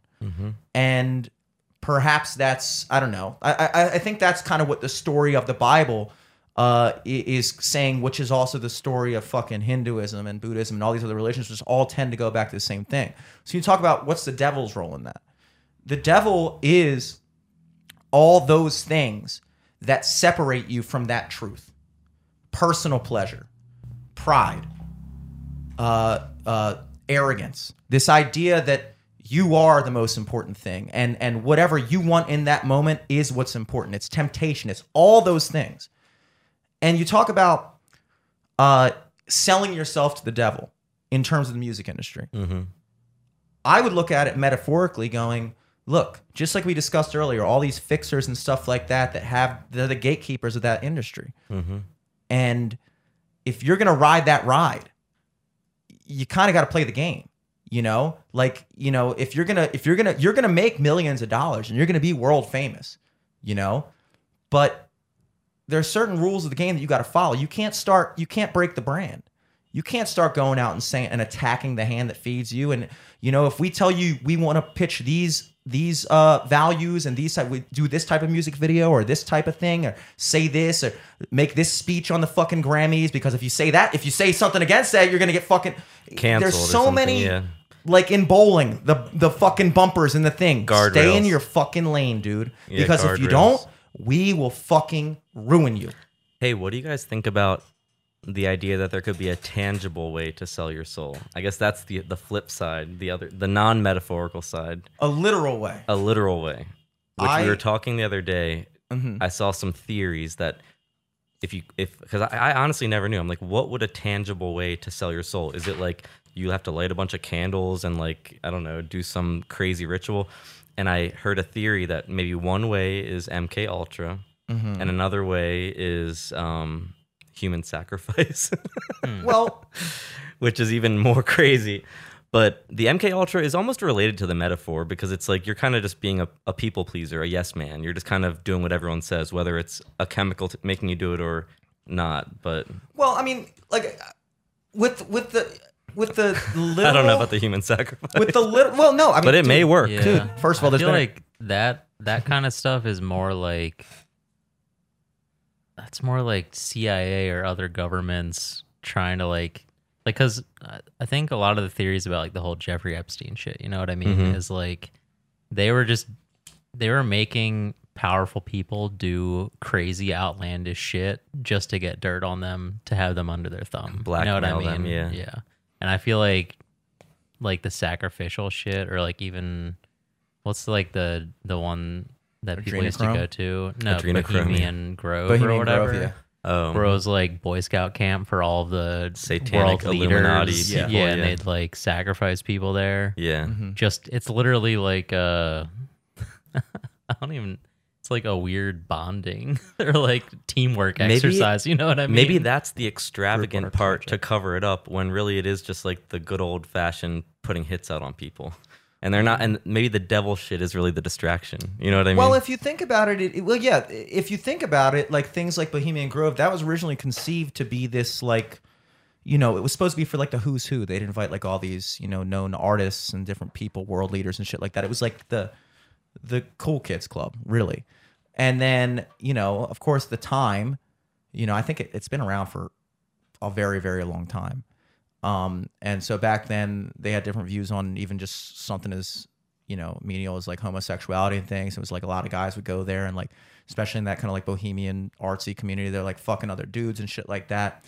And like, you get all these people together and and just kind of let people just indulge in all their pleasures and all, all this like stuff they want to do and just like it's just us man you're in the secret you're in the cool kids club like nobody that doesn't matter can come here and just do what you want. We all you know we're discussing fucking whatever and blah blah blah blah. And then as a result of that in in in exchange for being able to enjoy all the things that you want to enjoy you, they now have that on you. You know now you you got to come here and just live out all your fantasies and things like that all the personal pleasure and and hedonism and things like that um but because you succumb to that now if you get out of line we can ruin you as a result of that. And i think that that's a very you know when you talk about like epstein and how he made so much money um what Eric's talking about with like, yeah, these guys going to this island and just engaging in like fucking unspeakable fucking sex and shit like that with like just criminal, terrible shit. Um, just having an opportunity to just do whatever the fuck they want, just giving in to the temptation of whatever it is they want. And as a result, they have to stay in line. They have to play the game. You know? Yeah, I would wonder if they even push that stuff too. And I'm not trying to like give everybody the benefit of the doubt, but you know, I'm sure some people they are depraved people, and then sometimes they're like sometimes they're, they might be pushing that on people or something. You know, maybe they do Yeah. it like in subtle ways. They're like I don't know. yeah, like or it's like they just don't tell them that they're like whatever underage or whatever or I don't Yeah, fucking could be. know. That's what I was gonna or say. Or they they're like, listen, you can do it. We're on my island. There's no laws. Fucking da da da. Mm-hmm. And then afterwards, like, except there was a camera in the room. So Yeah. Yeah. Now I own you. I'm sure Bill Clinton didn't know he was getting a blowjob from a. never mind. yeah, from a desk. Alleged. it was a Allegedly. desk. Allegedly. No, I mean, well, he definitely did get a blowjob from Monica Lewinsky. exactly. That is not alleged. that is point proven. Um, no, but I think I, I, that is kind of the way I like to look at the whole devil selling thing because I think that's a very again I think the literal aspect of that is it's just hard for me. Again, I'm not I'm I'm open to it because again for the 80th time I think it would be cool if that shit winds up being like real. Um, That's interesting because I feel like Alex is maybe a little bit trepidatious of stuff that's a little bit darker, but you think it would be cool if the devil existed. I just think it would be another good little layer to life. It'd be a nice little Easter egg, you know? Yeah. I know what you mean though. Like Watch a it- YouTube video about it. It'd 10 be years, like, scary. Look what we just found out on Earth. remember when we learned the devil was actually real? yeah. I think it'd be scary and it would be very like confirmatory that like, oh, I am a good person. Well, it would be scary er to realize that we went this long without knowing it. You know, like I'd rather know something than not know it. You know, uh, yeah, I, I don't think like I think in order to believe in all the hoo ha about the devil selling shit, you also kind of would have to equally believe in the fucking hoo ha of the religion shit too. Like if you're gonna believe that you fucking light up candles and put them in a shape, and then you fucking say some weird backward shit, and the devil comes up and gives you a violin and you fucking rock, then you also got to believe that like you should be going to fucking church. Because if Yeah, that shit's real, that exactly, shit's real. Yeah. Like, yeah, because there's there has to be both. It's not just one. You can't Unless just like have the the devil. devil is some weird alien creature. True. That's a possibility. You know what I heard recently from someone who was like, I, I don't think I'm religious anymore, but I was raised, you know, Christian or whatever, but I feel like now I just believe in karma. Just mm-hmm. like be a good person, it'll come back to you. Treat someone, there'll be a mirror back to you. Like if you're nice, they'll be nice back kind of thing. And I think the whole karma thing is part of that conspiracy too of like the selling your soul to the devil. We were talking about that the other day. Is like you'll see a weird amount of celebrities with black eyes in public. Have you ever heard of that, Eric? The black eye conspiracy? No. Something about Kim Kardashian, yeah. pu- Did she ever have one? It's an NBA joke. um, something about public humiliation is like you'll notice when a celebrity goes through a scandal in the media about an affair or something really bad that they did that's in the media though so it's like you know public information then shortly thereafter you'll see a paparazzi photo where they have a black eye. And there's just so many and it's like well that's kind of weird because i've never seen any of you guys have a black eye but i've seen like so many celebrities with black eyes being photographed. And the one conspiracy theory is that um, it could be part of like an Illuminati ritual or Freemasonry where they really believe in karma, is really what it all comes down to. So if you're gaining something, if you're going to sell your soul to the devil metaphorically or whatever for millions of dollars, you also have to have something bad happen to you to balance it out. Yeah. So that's like the public humiliation, or some of these scandals even are considered maybe planned stunts, you know, to Yeah. humiliate people. Like, but uh, what'd you call it yesterday? Shaming rituals? Well, I didn't know about that public shaming ritual. I, think I guess Alex talked about it. Wouldn't the shaming be them getting caught for doing something bad though? well, I Not the heard black eye. I feel like heard- the black eye is like someone beating them up for doing I something know. bad. I don't Like, really get don't- that Yeah, I don't get part. the train of thought on that. I know, but something about the public humiliation, it's like it's almost related to the alchemical process is like you have to hit rock bottom before you can rise and like figure everything out. So I mm-hmm. wonder if like cuz I always wondered like why would these celebrities want to air their dirty laundry in the tabloids and on TV and so anyway some people think that that's a deal that they do because it um, prevents them from the ramifications of karma. It's so like- if they're yeah. doing something much worse for money, this little public scandal is like they think they're avoiding karma. It also might be way. a ritual way of showing that we're still playing the game. Like we're still Maybe. like are are you still under our control? Are you still willing to be shamed? Because if you start to ever get that you're gonna try to break out of whatever it is, then like then big, you got bigger stuff stuff on you. Yeah, I mean the again the occult shit is like I, I kind of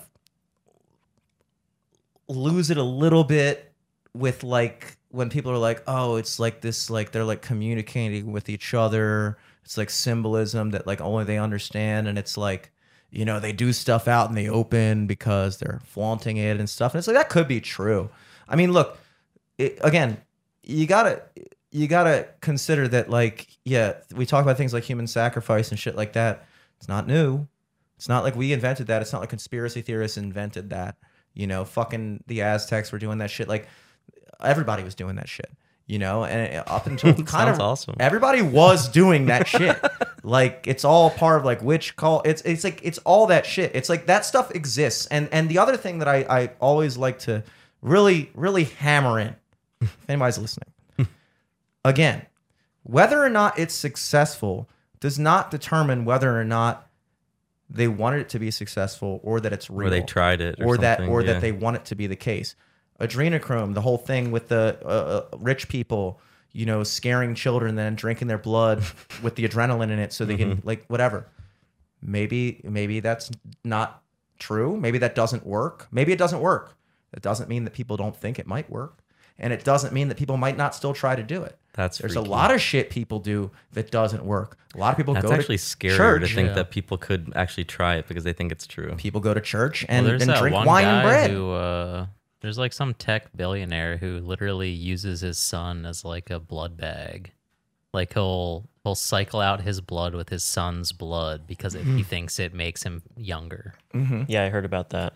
Oh my god. and Yeah. what, i- what is and that? that's just a real thing. That's just a not even real like thing. an adrenochrome. That's just a real thing. conspiracy. Like it was like a real news Isn't there, like, article. Yeah, like a vampire facial is a thing now where they put blood on your face and give Hmm. you a facial, and that's a real like trend or whatever. Well, if you think about it, and you talk about like I think I just kind of Uh, that sounds From my memory. I believe that. I choose. we are not that. experts.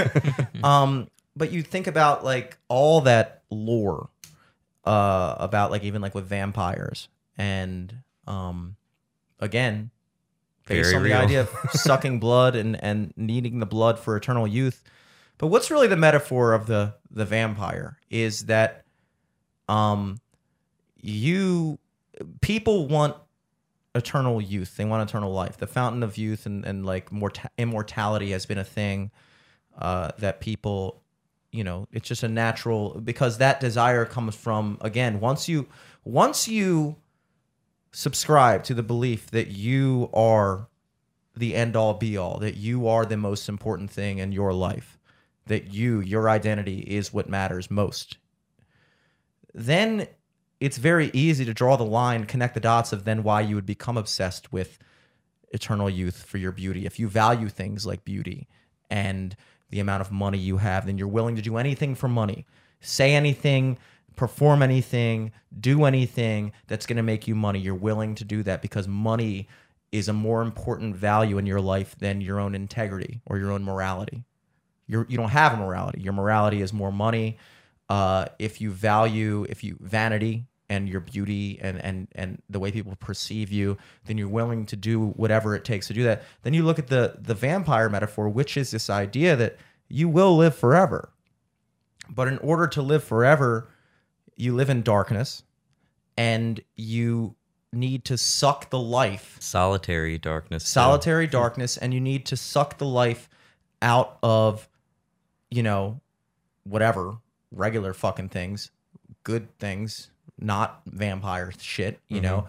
You're and then that and then you but but what happens is it, it actually becomes a curse. Because yeah you, you think that like you know in the movie uh interview with a vampire they call it the dark gift where like you, you become a vampire because you're tempted by the idea of being young and hot forever and never dying. And then what you realize is that the the moral of that whole thing is that, that ultimately that's not really what you want. But it's it's the pursuit of of self-indulgence that makes you think that's what you want you know? And so you look at like yeah that shit and then you talk about people you know with the adrenochrome shit it's like again i don't think these things are as far-fetched as people make them out to be. It doesn't mean that you have to think that it's all happening but I also don't think you should definitely think it's not happening because there's so many things that happen that we even with Epstein it's like that's a great example of something that people like yeah there's this fucking billionaire that is inviting all these powerful figures all across the world to come to his island where they can do all kinds of unspeakable shit. And uh and then when he finally got got for it he killed himself. So he could never testify about any of the people and it's like that sounds like a conspiracy theory if it wasn't true. It's like it, you hear these things and then all of a sudden it's like yeah it's crazy until it's true and then you're like oh well that's just fact now. But that next thing that's not well, what about this thing? You said the same thing about this thing and you would have said the same thing about this thing if it wasn't already true there's so many things it's like you gotta And just- a lot of those Epstein rumors were in the blind item websites for like years and years before it finally came out. And not to say that all the blind items are true. Like I know No, Eric, but we used all the all the Harvey Weinstein ones were true. All yeah. the Epstein. Remember ones were Eric? We used to li- read Crazy Days and Nights. Mm-hmm. I still do sometimes. It's like a blind gossip website where like they leak they they they don't use the celebrities' names because it's just gossip, so they could be sued Mm-hmm. for defamation. But like most of the time, they end up being true. Maybe like seventy percent, I think, are true. I don't know if that's an unhealthy Yeah. ratio, but Mm-hmm. um, some are kind of silly. And now they've just become like PR plants, like the Deuxmoi site on Instagram that is famous now. Now it's not as like underground. I Yeah. feel like now like it's in part of the marketing system. Now, now I don't even believe the blind items because I'm like I think some producer planted this it's to like, like a- to tease Yeah, content. marketing intern was like, "Guess what? Robert Pattinson is coming out in a new movie, and it's only going to be on Hulu." hey, It's like, spe- how's this drama? speaking Yeah. of metaphors, did you guys ever hear of the well, I'm sure you, I know you have the conspiracy theory that Avril Lavigne passed away and was replaced by like a lookalike or whatever. Uh-huh. Um, I actually, and of course, you could say that that's related to the MK Ultra and the cloning and da da da. If you believe the like out there side, but then if you think about it from the metaphorical side, I actually read a blind item one time that said that was like an industry joke because remember back in the 2000s, um, it was like looked down upon if people didn't write their own music. And all the pop stars were like, "Oh yeah, I wrote this." Like Britney Spears, Jessica Simpson, they were all Ashlee Simpson. I wrote my, I write my own music. Now Taylor Swift was always. Now I think Taylor doesn't write all of her music, but that was her big thing. She writes her own music. It was like a bad thing to not write your own music. So, and I think Avril always said she wrote her own music, and some people in the industry tried to like take her down by saying like, "Oh, she actually died and was replaced by someone else who wrote the music." It was almost like a joke. Hmm. It Yeah. was like an insider joke to be like, "Oh yeah, she, that, that's right, she wrote it because."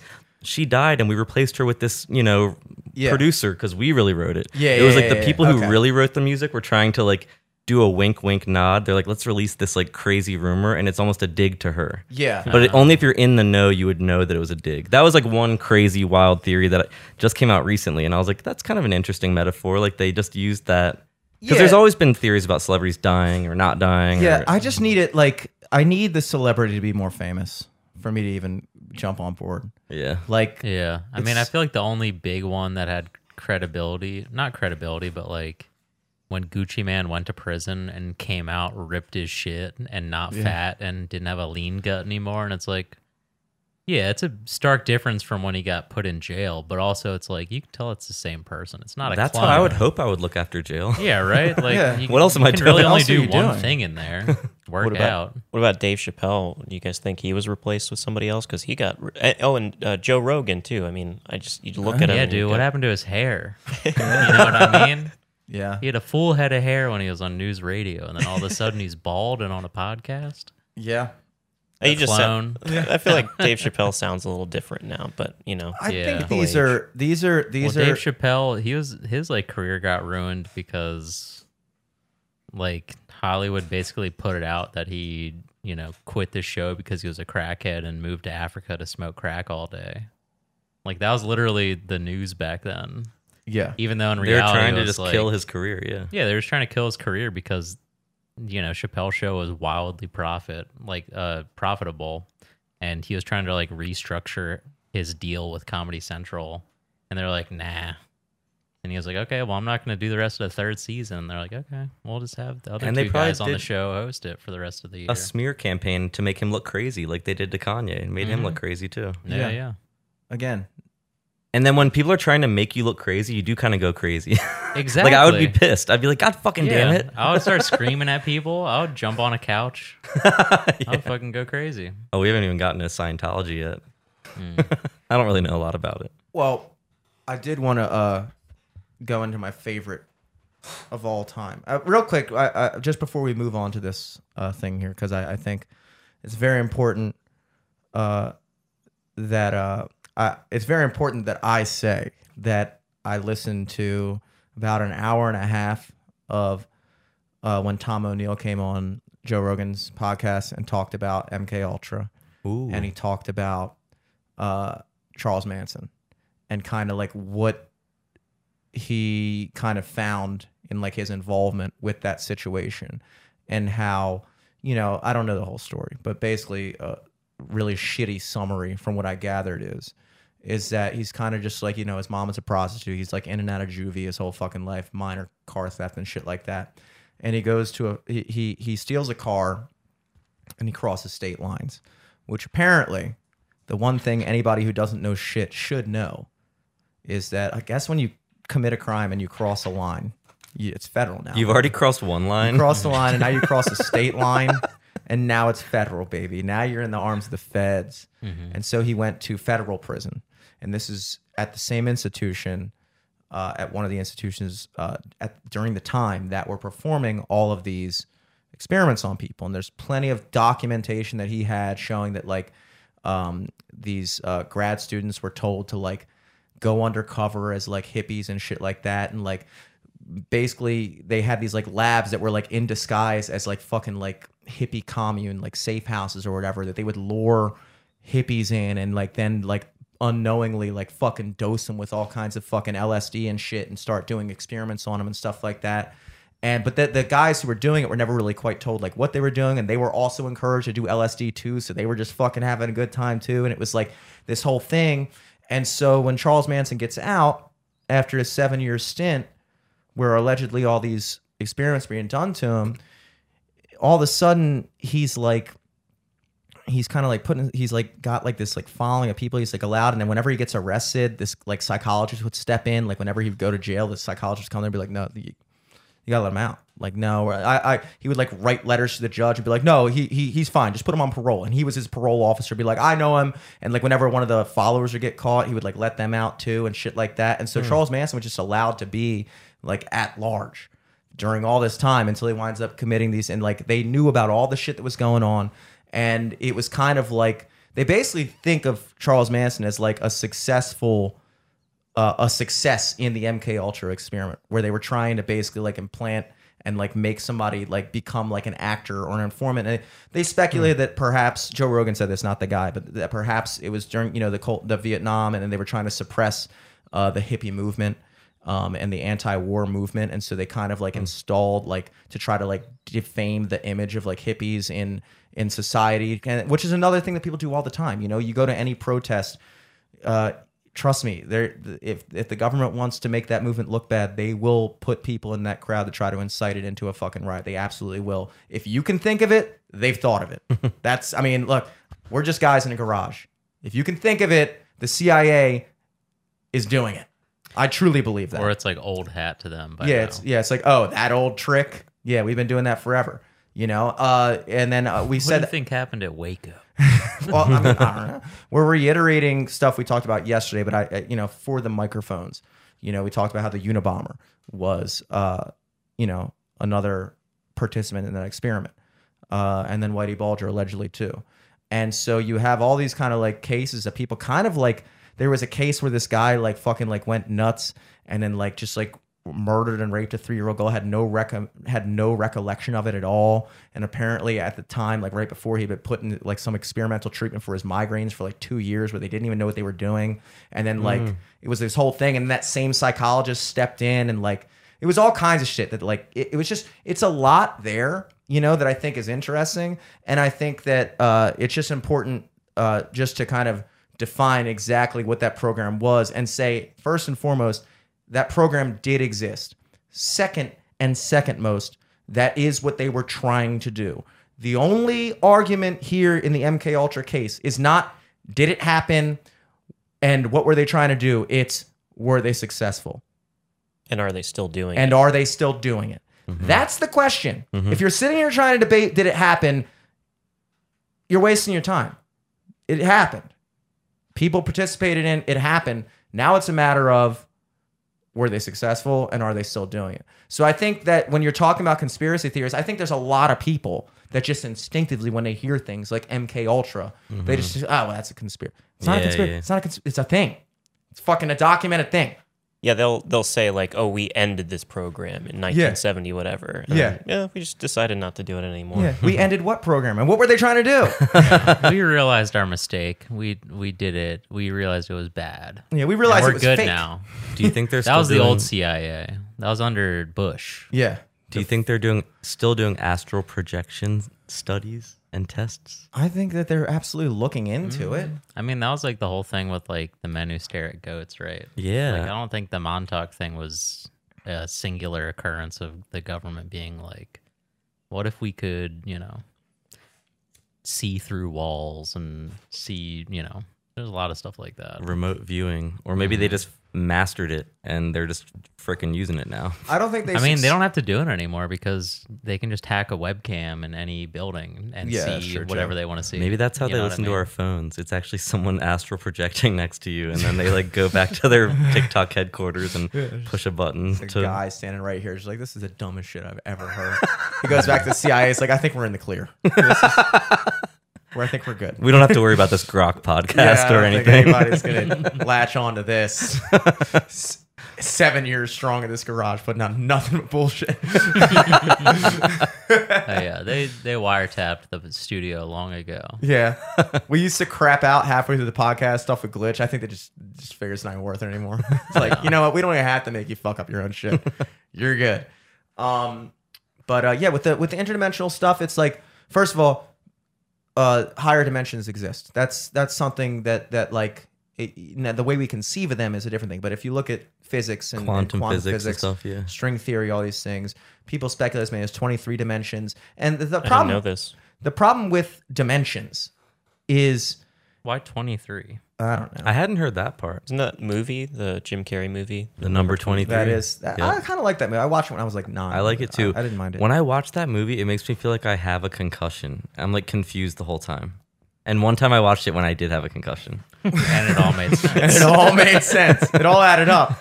Um, no, just just like scientifically speak, the problem with the word dimension is it has such different connotations in different contexts. In the context of physics, dimensions are, I mean, yeah, three dimensions of space, and then the fourth dimension being time. This is. There you go. Can you ring that bell real quick in the mic just so we can recalibrate with our fucking. I hadn't done that yet. I should do that every morning when I wake up. you re you you like we look at our three-dimensional sp- space which we all understand and then time which is this fourth dimension that we're traveling in and we only experience moment to moment. Basically like each moment of time is this uh you know segment of our full four-dimensional being. The four-dimensional being the four-dimensional existence would be all of time at once you know? So we experience time the fourth dimension as segments of three-dimensional reality as moments you know? That time is this linear thing that we're moving forward. And then even from that through math they calculate with fifth dimensions which would be like a higher dimension of that and stuff like that. And so these things exist when you talk about like we don't there's so much that we don't understand about the like if you even look at the fact that only up until fucking 1930 we didn't even have the concept that time was relative that time is actually something that you experience differently from another observer depending on your own motion through space that that a second could last longer that space stretches. And like these things are really mind-blowing things and uh, what the einstein and stuff like that, that that came up with these ideas that's proved to be true. We've proven that time is relative. We've proven that if you go fast enough that you you, the clock will fucking move slower. They'll fly like two fucking jets around the world at like mach 6 and they'll come back and the clock will be they the second happens slower for the jet that was moving versus the jet that wasn't. It's just like that kind of shit is and that's shit those calculations are the calculations that are used when we're calculating how to put something on mars. Because when you're putting something at that speed you have to factor in time dilation and things like that. These aren't made up these aren't theories. These are scientifically things that we ac- actively put into how we do things you know?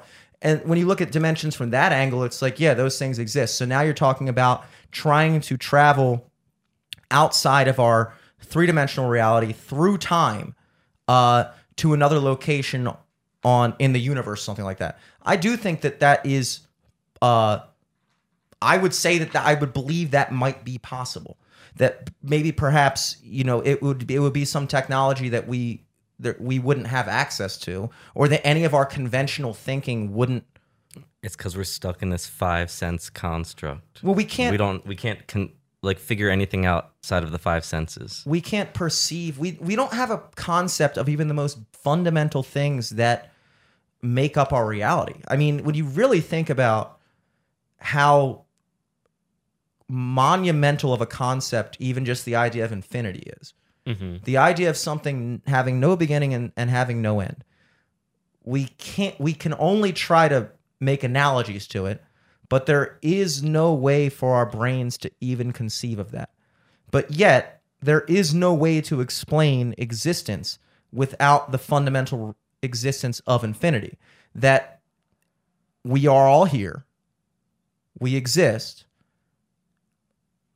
that's a, we exist. We know that much.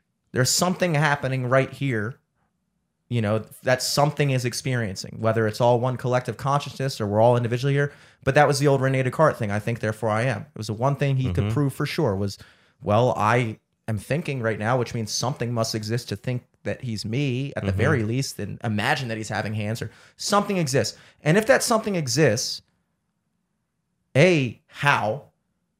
And then, of course, the more important question to most people is why. But even the more fundamental question of how. How does something exist? And if something exists, where did that thing come from? Did that thing have a beginning?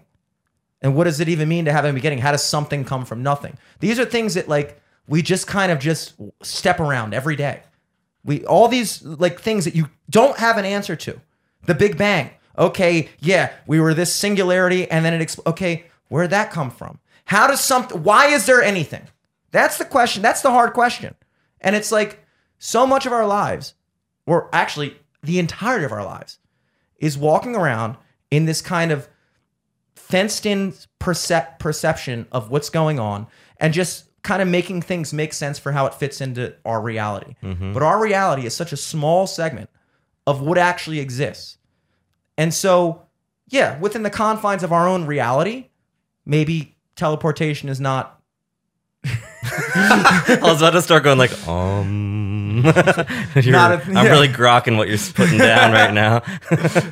it's just again, you you can't listen to this conversation and go, "Oh, they're on some woo-woo shit." No, you know what I really think is woo-woo shit? That somebody might honestly sit here knowing that they have no fucking idea any answer to any of the fucking shit I just said, but think that they still know the answer.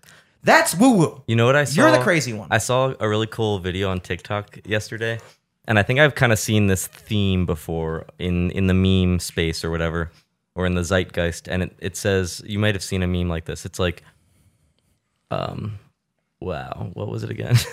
it was like, you know, religious people call it prayer.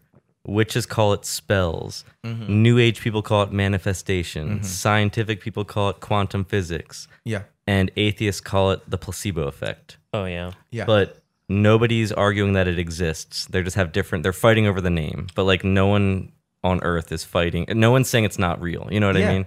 That, Whatever that- it is. I love that. I love that. It's kind of you could even make the same thing with God in itself. You know, you know, atheists call it, you know, spiritual people call it like the universe. Atheists call it nature. Religious people call it God. But we're all we're all existing that there is something There's beyond something that we don't know. Yeah, you know? exactly. And so we're really just arguing over terms, which is a good time to tap back into Grok, the Grok this podcast Hmm. reintroducing you guys, Alex.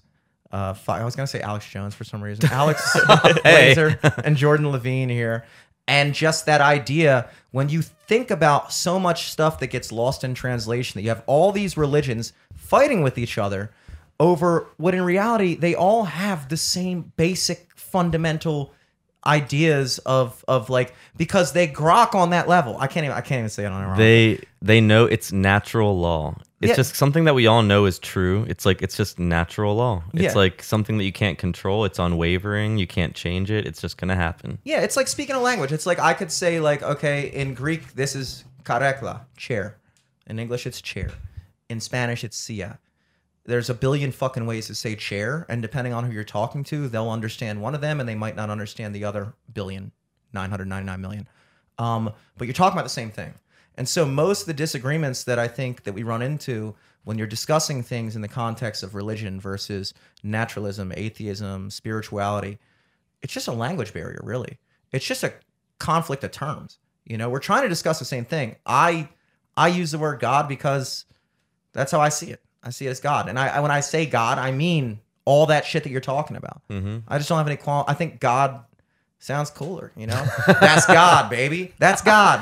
I don't say I thought you were gonna say that's that's, God, nature. bitch. On God. Yeah, on God. That's on God. That's on the universe. Shut up, dude. That's on God. You know, I feel like feel like we took a risk like putting a podcast all about God Yes, on our logo. Yeah, we all we said this podcast is about G O D, see that's cool. whatever that means to you, but that's what it is. Grok or don't. Because now, yeah, grok or don't. I like that. because now it's like now being i think honestly we kind of now the mainstream is the spiritual shit you know and now it is more kind of like a little avant-garde to just be like no we're talking about god baby we're talking about god this isn't veggie tales though you're not watching a cucumber Yeah. You're watching fucking two fucking boys talk about fucking God.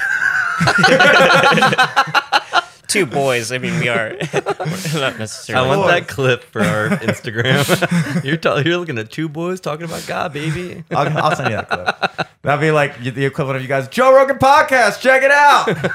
That'd be your guys. That This could be part of our theme song. Some kind of collage of audios and sentiments. Now, all that said, now that we've covered all that, I do want to go into what I consider my favorite thing that I want to be true, which is What? Your favorite thing that you want to be true, which is aliens, baby. Oh yeah. Let's talk about let's talk about some extraterrestrial shit. Well, what kind of aliens do you mean? Because I have a few ideas, and I don't even know what I believe, but I I like to believe in a couple theories. You know, mm-hmm. are they us in the future? Are they from another planet? Is it just our imagination because we create our reality around us? So mm-hmm. they're not real unless we say they're real, and then we will see them if enough of us believe it. Like, Well- what what are they? That last one, um, that probably is the truest, all-encompassing theory, which is the idea that all of the shit that we experience as reality is kind of this weird, distorted illusion of what's really going on. That's kind of like funneled into the best way we can make sense of it with our five senses. But then, you know, in that case, an alien is the same as a tiger because you could say a tiger is a fucking, you know, or a fucking that tree. So it's like, yeah, an alien might be a figment of your imagination. But then again, so might that fucking Santa Claus. Wouldn't it be over there. crazy if we found out in like two years max that marsupials are actually aliens? that would be a good like first step into That would be a first step. I think people would be excited. People would be like, "Well, I saw the pouch thing, and I thought immediately, like, eh. I immediately I thought mean, that was that's not what, right. Uh, people think that what squids or octopus are aliens. Mm. they they're are so the closest different we than have." us. Is that why Elizabeth doesn't want to eat them? Because she thinks they're like higher beings? No. Because I'm down to believe that. Um, I think she just thinks they're cute. Oh. Yeah. Well, I won't eat them anymore because I do respect aliens. I, I mean, octopuses. I'm not gonna say octopi. I just hate. I hate. You hate sounding I hate the like two options contrived we're or given. something. Yeah. I hate. I, I just hate that. At the risk of sounding like an idiot, I have to sound like a douche. Um, but octopuses, they are the closest thing that we have to just kind of imagining what an alien probably looks like. You know, They don't even talk. they don't talk, but They they're have very beaks. smart. I they think just they- like are there. Don't and they that's how I imagine a spaceship They is going to just come beaks. down. They have No talking. I no thought talking. they talk with their ink or something like that. I thought I heard something. they have their each one of their tentacles has its own central nervous system that kind of that thinks independently that is controlled by its main s- fucking head thing or uh, like his brain. His head thing. You know it's just they're very strange and like very not like any other organism. Uh but you know as far i'm i'm talking extraterrestrials. Um uh first i just got to drop this tidbit. Hmm.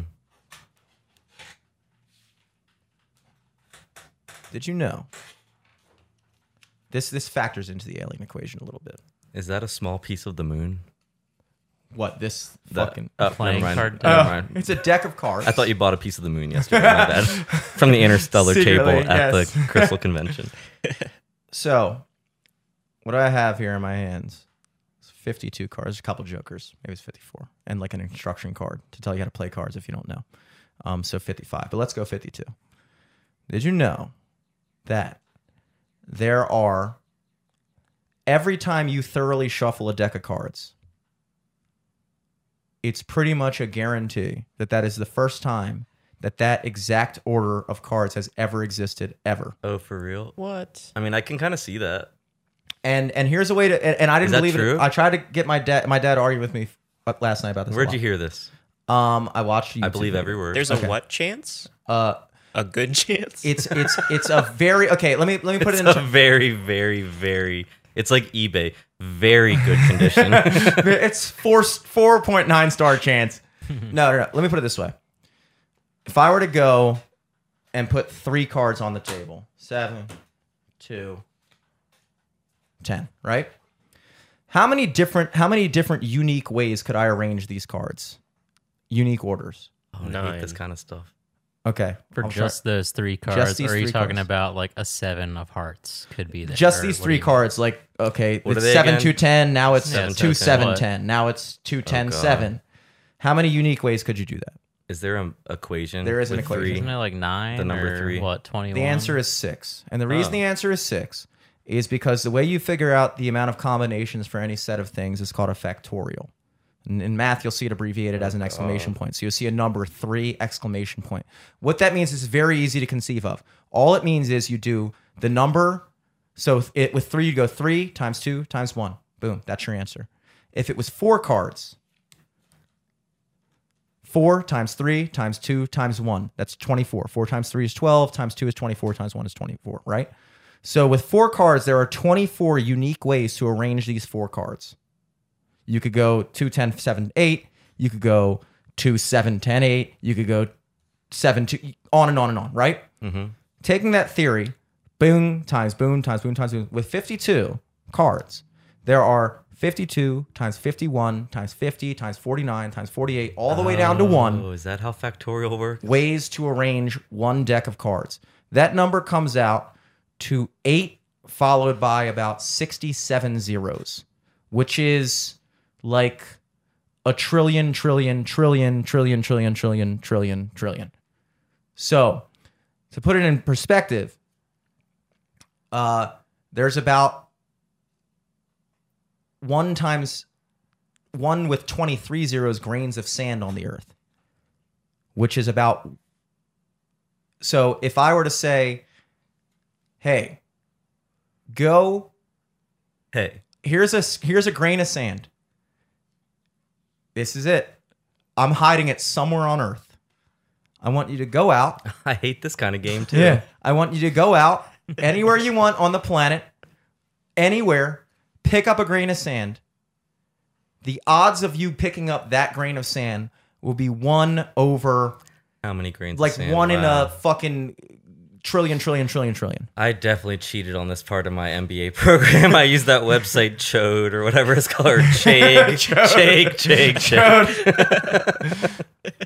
So even the pro- the the the the idea, the chances of you picking out one unique grain of sand on your first attempt on the entire planet would still be,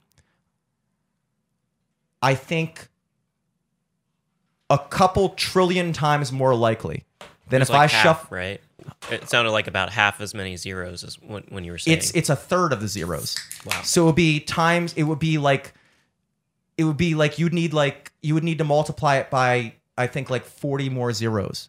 Like uh, I don't even know what the nu- name for that number is. What I'm trying to say is basically the likelihood of that compared to if I shuffled this deck of cards right now, that the odds that that arrangement, that exact arrangement, every single card in order ace, three, jack, five, ten, all the way to the end has ever happened before, it's about a it's about like a quintillion, quintillion, quintillion times more likely that you would find the grain of sand on Earth. And that's weird for that's weird to even conceive of. And the reason I say that is because at a certain point, your mind breaks down with numbers. When you try to conceive of mm-hmm. just the magnitude of the universe. You look at planet Earth and people go, geez, this is what they say. That's is- what William Shatner said when he went up to space and looked down at Earth. He was like, "Jeez," and it changed his whole life at 92.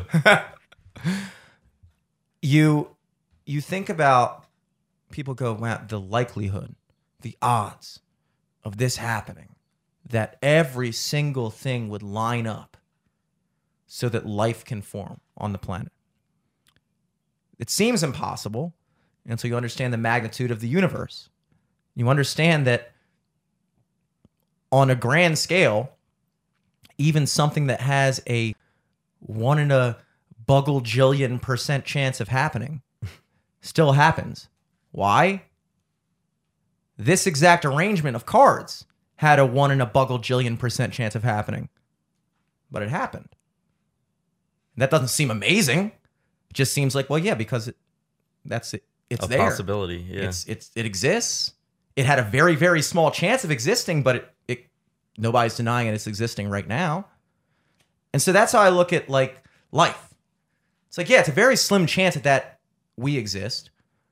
Um, but just like there's a billion other versions of this that have happened since playing cards have been invented that will never happen again that only happen fucking billy the kid was sitting at a table somebody was playing poker whatever fucking arrangement that, that that's never happened it will never happen again. You have a better chance of fucking finding a grain of sand uh three grains of sand in a row just boom boom boom that were the only ones on earth. You have a better chance of that than billy the kid's fucking poker hand that one day at the bar you know but yet it was there you know am i making sense right now Mhm.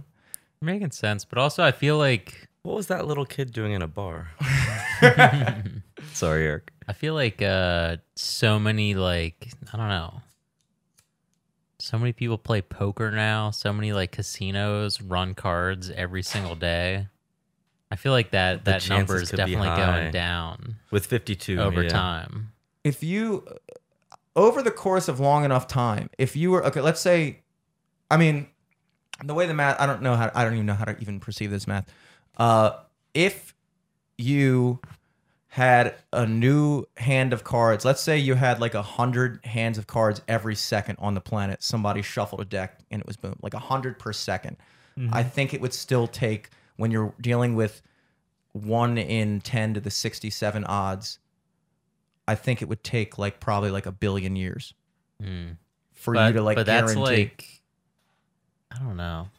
There's still like the factor of just like luck or chance though. You know what I mean? well, yeah, Cuz that's like if you run it straight from front to back, Mm-hmm. then you finally loop back around and get the one hand again. But that's not how life works. You do not Yeah. work front to back in the real life. it's the I guess oh wait, you do actually. it's it's very it's very I go both ways. I go one way and it's clean, and I check the other, and I'm like, ooh, I miss a lot. yeah. And that's God.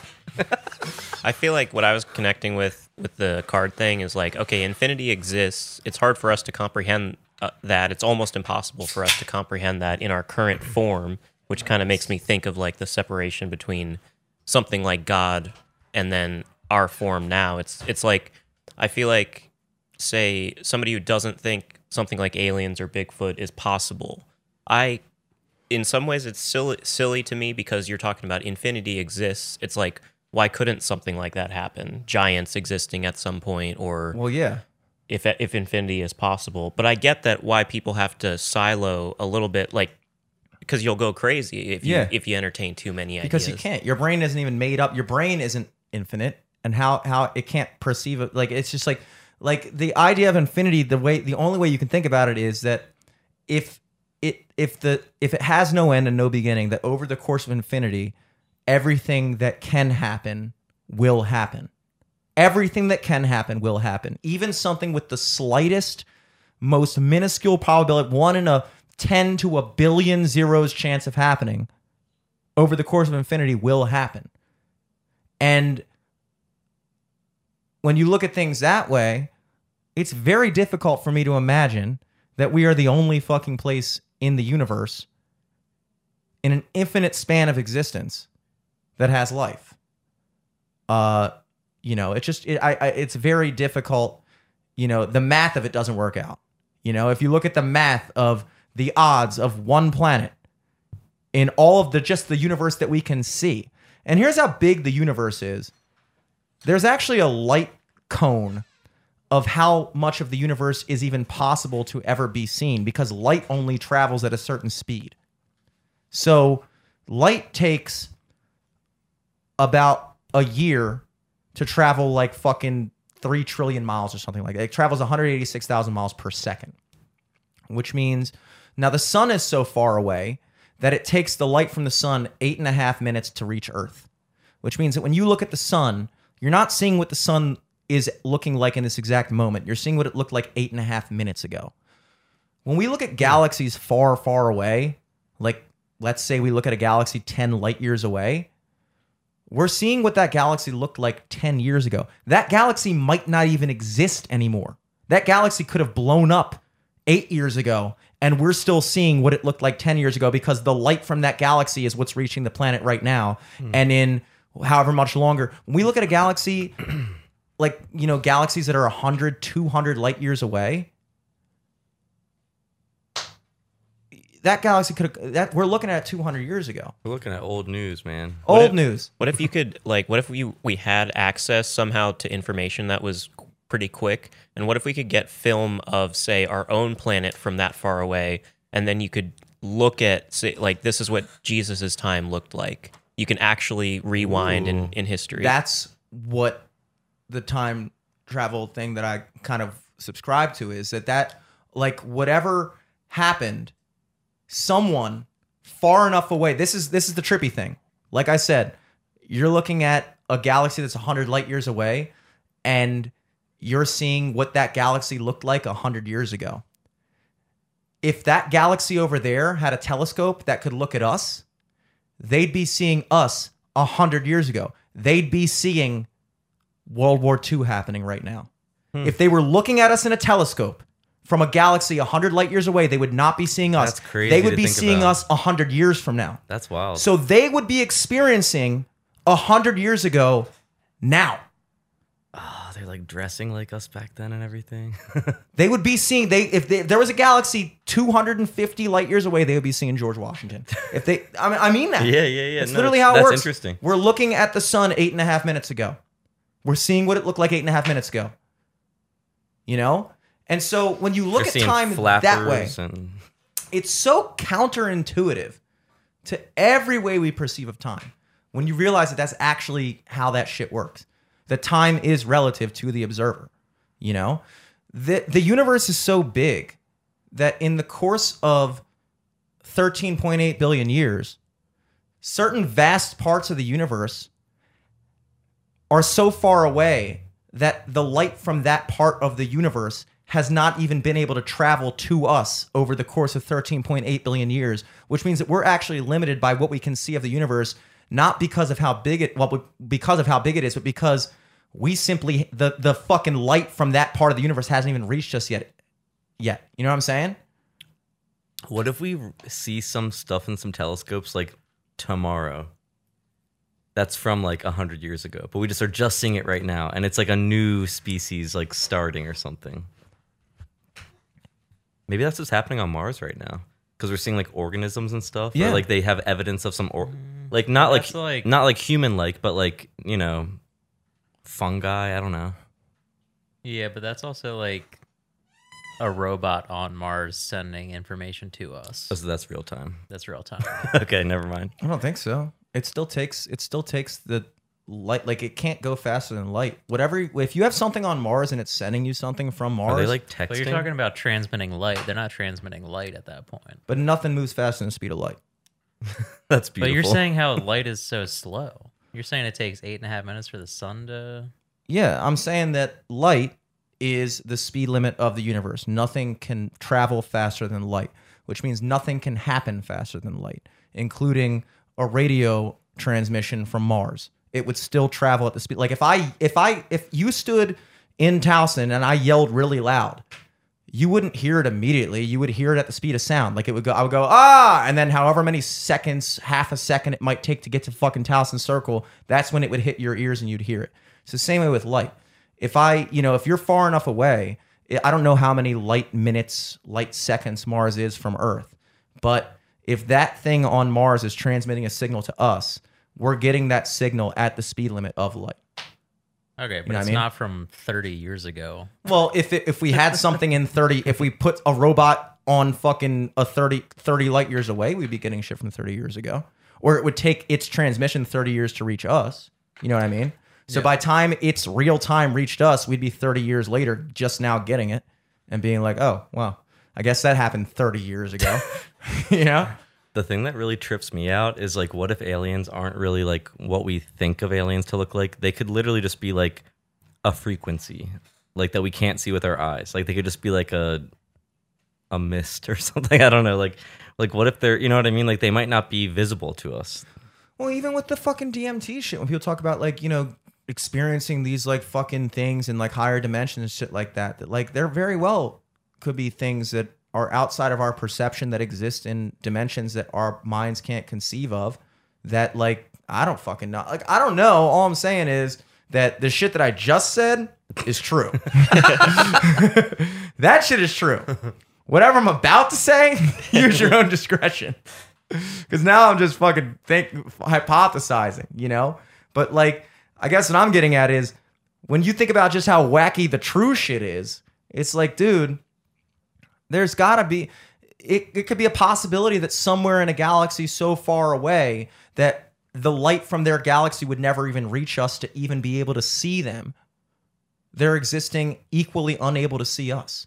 And that we are so, like I said, it's not just the speed of light, it's the speed of causality. Nothing can happen faster than the speed of light. Well, what about like quantum? They they're kind of proving that two things can happen simultaneously without Quantum entanglement. Yeah. Yeah. like it's like they can. It's almost like the the two particles are communicating with each other if they're in phase with each other. Yeah, that's a really that that the thing about quantum entanglement. Uh, that's a thing that I really like. That's like I'm gonna try to explain it a little bit from what I understand, but basically, it's this idea that like you're talking about like if you have like a electron over here, electron like that, or something like that, that like they're charges or something like that. That basically there are things that become quantumly entangled. The best analogy I ever heard of that is Twins. well, I mean, it's basically like twins for like fucking like Two brothers They're yeah yeah of exactly. different ages. Okay.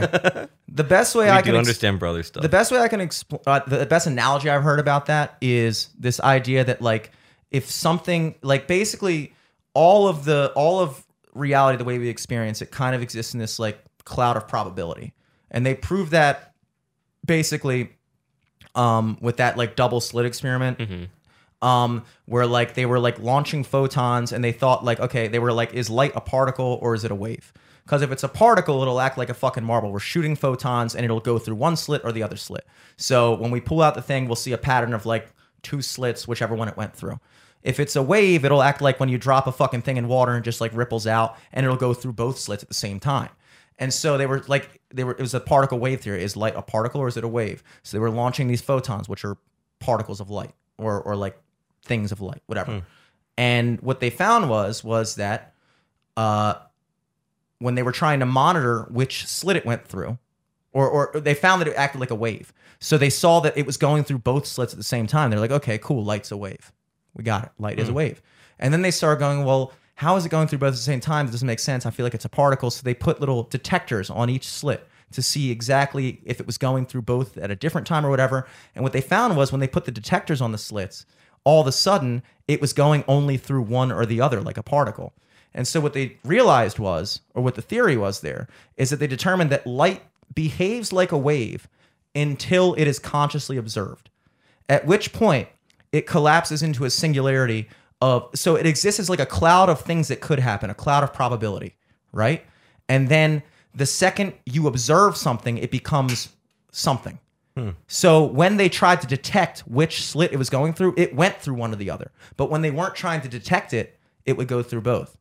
This is like a really kind of Trippy, Crazy- It's hard to comprehend, but this idea of consciousness and its effect on reality. Right, You heard right, about that, yeah, right? Yeah. I'm And- tracking, but it's Yeah. dense. It's like hard You're to tracking, follow. but you're not grokking. I'm not fully grokking, Yeah, but you're I'm tracking. grok. Yeah. so the best way I can explain the uh, the quantum entanglement thing is, it's kind of like if I said this might this analogy might flop. I don't know. We're gonna try it though. It's like if I told you that uh, hey, my friends are coming over, they're brother and sister, right? So there's one boy, there's one girl, and uh, so like they're they're showing up, right?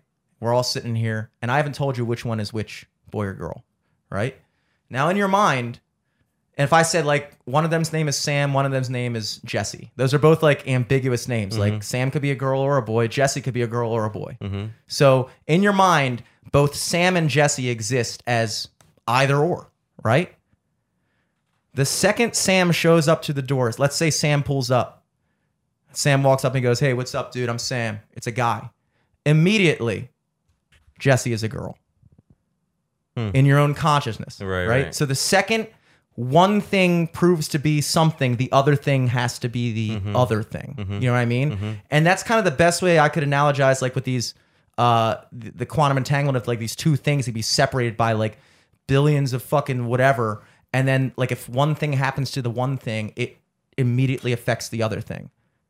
But that, Sorry, keep going. you know, go on. I had- Well, I was going to say, am I totally off base here that there's also been some theories about twins and quantum entanglement and like because they did they were in the womb at the same time, but then they mm-hmm. split and now they both have their own lives, obviously. Yeah. But like there are so many you could call them coincidences uh-huh. with twins. Like we should ask our cousins. Our, we have cousins that are twins. They've had weird experiences. My coworker who's an identical twin, she'll be like, "Oh, I was in Costco and I saw this product that my sister would love, and I FaceTimed her, and she was like, "You're gonna fucking shit. I'm literally in Costco right now. Like, I'll prove it. I'm at the same product." And they could not explain it. And like, my coworker who's a twin, she's like, "I've had so many experiences my whole life that we cannot explain. We truly cannot explain that we're both doing the same thing at the mm-hmm. same time." And it's like a, a freaky twin thing. And like, I feel like our cousins have had weird experiences too.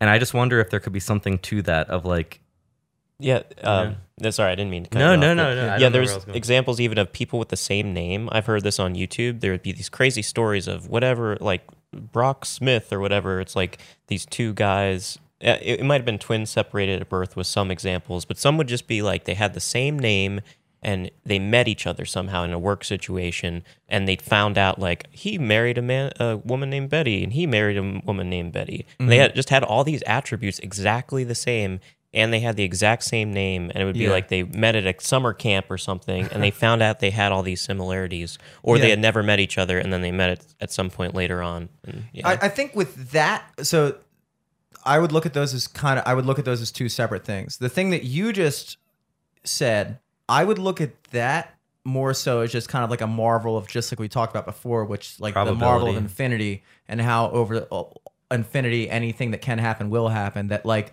the odds of that happening are extremely slim. slim. The odds of two guys with the same name and then having like the same this that all the things you said and then meeting the odds of that happening are extremely slim, but there is a probability chance that that would happen, right? And then just like with the confirmation bias and how like certain things, like I think we talked about this when on episode 300, like with certain times when like you'll like think about a person and that person will Oh, text yeah, you, yeah. it's like, and then you got to look at them and you're like, okay, but how many times have I thought about that person they didn't text me that I just didn't pay attention to it, but uh, but then the one time I was thinking about them where they did, all of a sudden I'm like, yo, that's fucking crazy. Yeah. you know what I mean? So What there's like that, like confirmation bias. confirmation bias. it's like the fifty dollar bill. Yeah, the fifty dollar bill.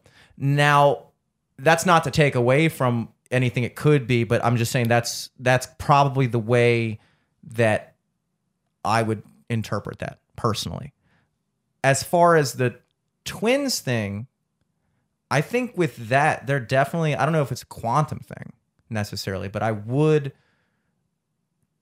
entertain that like or not even entertain, I would think it would make sense that like you you have you're basically coexisting like in the womb like feeding off the same life force at the same time with the same Yeah. external influences and You have everything the same DNA. Like mm-hmm. you're basically a copy and paste of each other. yeah And then is it like nature versus nurture? So maybe they both went to get hamburger s- supplies at Sam's Club because they always grew up eating um, hamburgers at that time of year Yeah. or whatever. So it's like you never know, but like there's just too many weird stories I've heard with twins. you have 2 I'm people- fascinated yeah. with twins well no it is it is fascinating in a because responsible way. it's just like it's just like the way we talk about like um you're not doing any mom talk project or anything yeah I forgot what I was gonna say. I guys mind if I take a piss real quick? No, No? Cool. Go for it.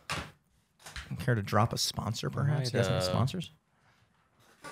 You want to give a little sponsor for Grok this Yeah, pod? Do, do a do a podcast sponsor. Yeah, so um, if you guys want to check out Grok This podcast, it's uh, Grok This Pod on all social media. You can find it on Apple Podcasts, Spotify, all the major networks. Um, we're just two guys hanging out. We found out we kind of have common interests a little bit. Alex was on live from the studio the last time he was on here as a guest. Gave me a shout out, and I kind of subconsciously picked up on, you know, he was like, "Oh, I'm having such fun on this podcast," and I've done a podcast before, and then he's like, Jordan Levine turned me on to all this weird shit. and thankfully, you're like, it wasn't that weird when he was talking about it. It was just like No, it all started making a lot of sense. Mm-hmm. about two or three years later, right after that conversation. It was all stewing in your mind. it's true. It was around 2020. It was when we first met up again and started talk. I was grokking what you were putting down, and it, it yeah, that was like what two years ago, three years ago, maybe. Yeah, and then in the meantime, I think, uh, yeah, we both kind of interested in just entertaining different ideas, and uh, and yeah, I noticed you were a guest on this podcast, so you enjoyed doing podcasting, and I've wanted to do a podcast for a while. I've done different stuff at different times, so it's like, yeah, let's do it. And, and I Mhm. reached out to you. I kind of like took that message from the subconscious that you were saying, "Hey Jordan, I want to do a podcast with you."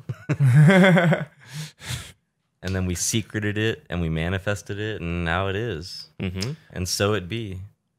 Well, I It think shall. yeah, I think there are certain things like even when Eric Amen. talked about the uh, babe length, as you you and Liz call it, I thought that was cool. I thought that was cool, and just Oh, like yeah. the idea of just kind of like that that the the connection with somebody that you have that you spend a lot of time together and how you kind of like learn the same mannerisms and things like that. Mm-hmm. Those kind of things are undeniable, and then it's just a matter of how far that stretches. You know, you know, it, it's kind of like it's really just to me. It's it's like the uh, question of like determinism. Like, if you were to drop a person into the world in the exact same way I was born on the exact same day at the exact same moment to the exact same people with the exact same life experiences, whatever.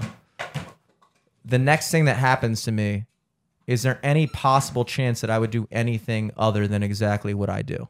Mm-hmm. You know, is everything kind of set in stone from like I forgot who I forgot which philosopher, maybe it was John Locke or somebody that basically said oh, from Lost. Yeah, yes. Who said he looked at the the that like light or the universe or whatever you want to call it, whatever he called it at the time, as like or like what God was, and he was like God was just like a clockmaker that just like set it in motion, and so like just from the first moment, just everything was set in motion and just just like a clock, it's just ticking. Every single thing that's supposed to happen will eventually happen and has happened and everything like that versus this idea that um that that is where people get ideas like destiny and fate uh versus this idea that we're all uh, just kind of making up it as making up making it up as we go. Which to be honest i don't quite know which one i subscribe to more Hmm. i like the idea of destiny and fate because that brings some just It means Comfort. that you're not, you know, accountable for any of your you Yeah. know, just not good things fault. or bad things. Good Will Hunting style it's not your fault everything that happens. But also, if your life turns out to be, you're like, dude, what the fuck? This is ass. I really wanted it to be better. Yeah, luckily it's not my fault. Luckily, it's not my fault. So, it is destiny. so it's like, are we making it up as we go? Is everything that's happening? And here's the other question: If we've already established that you can experience. There's two things I've said on this podcast that I feel like you guys aren't quite believing me on. What? We're not It's the- you yet. You're not. You're you're anti grokking me. What? It's the card thing. I bought into the. I, I understood the um, analogy. Yeah. It was easier to start Yeah. at 52 and go down, but then when we got to the bajonka jonk levels, yeah, yeah, yeah. I wasn't sure what numbers we were. T- Yeah, but I understood the exactly. concept of its And I- infinity. and That's I- the point. I understand that yeah. Like there there are a huge, you know, number of combinations that cards can come out. Mhm. But also like I bet it's a smaller number to be like, okay, the first card I draw is a king of spades or whatever. You know what I mean? Oh yeah, well that yeah for sure. There's a one in fifty two chance that you'll have the first card. Yeah. You know, if you any deck of cards, there's a one in fifty two chance that you're just gonna pick out the card and guess it right. And then it's in my brain, it's easier to make the leap from there to be like, okay, well, the first three is not that much more of a. The one in the the the way you would figure that out is there's a one in fifty two chance of getting the first card right. Mm-hmm. Like if I told you guess the first, like if I well now it wouldn't work because you already see the first three Yeah, cards. but seven. If I if I if we just pretended that this deck of cards was fifty and I said, all right, dude, guess I want you to pick the first three in order that I pull off. The first one you'd have a one in fifty two chance of guessing. The second one you'd have a one in fifty one chance of guessing, mm-hmm. and the third one you'd have a one in fifty chance of getting, and so on and so forth. But to get all 3 Wouldn't in you a- get have a better at all because you can see the previous ones or something? There's like That- less of them. that's how that's how poker players operate and that's how counting cards works in blackjack when that mm-hmm. the when you're playing poker and they have the cards on the table those guys that are at that, those top levels they see that like if they need a if they like if you're playing blackjack for instance and you're at fucking 11 and you're looking for like this type of card what they're doing is they're looking around the table and they're seeing okay there's already this many sixes on the table. There's already this many that card that card. So the probability of the next card being a high value card is higher because i already see that a lot of the low value cards are already on the table which means the deck is actually stacked more with high value cards because they're not yet pulled out of the deck. So they're constantly not doing the actual math because the actual math would be 1 over 52 times 1 over 51 times 1 over 50, which 1 over 52 is like a 2, 2% chance of getting the first one right. But then you multiply that by 1 over 51, which is a 2% of 2% chance. And then you multiply that by 1 over 50, which is 2% of 2% of 2%, which now the odds of getting the first three in a row right is now like fucking like 0.000008 or something like that, you know? So like you can see just how quickly just from three cards the odds of getting the first three in a row, you're already in the like 10 thousandths of a percent of likelihood of doing that and then you try to do that over the course of 52 and you're talking a ridiculously low percentage point. But that was the first uh uh grok block that I sensed with you guys. the second one was uh I didn't grok block that. you grok blocked me, bro. you grok blocked me. That's a great T-shirt. I'm not intentionally grok blocking anybody. Don't grok block. I can't even say it. Don't grok block me, bro. That's an awesome shirt or tattoo. Yeah, I mean, I you guys should use that. I really hope Oh, you we do. will. I really hope you do. Um, and the second one was the whole thing about the light traveling, and and just uh, and and I believed every word you said. I just it's hard for me to grok stuff that I don't like to grok. Like when I was in school, I never really liked the quantitative stuff because my brain just shuts down. Like you said, like it's it's a lot to it's dense. But I Well- was tracking. Well, the thing that the thing I guess going back to that is just the thing that you kind of take away from that concept is the idea that if right now me as a 10 year old is happening for another observer in the universe if they were looking. Uh right? Somebody watching you. Yes.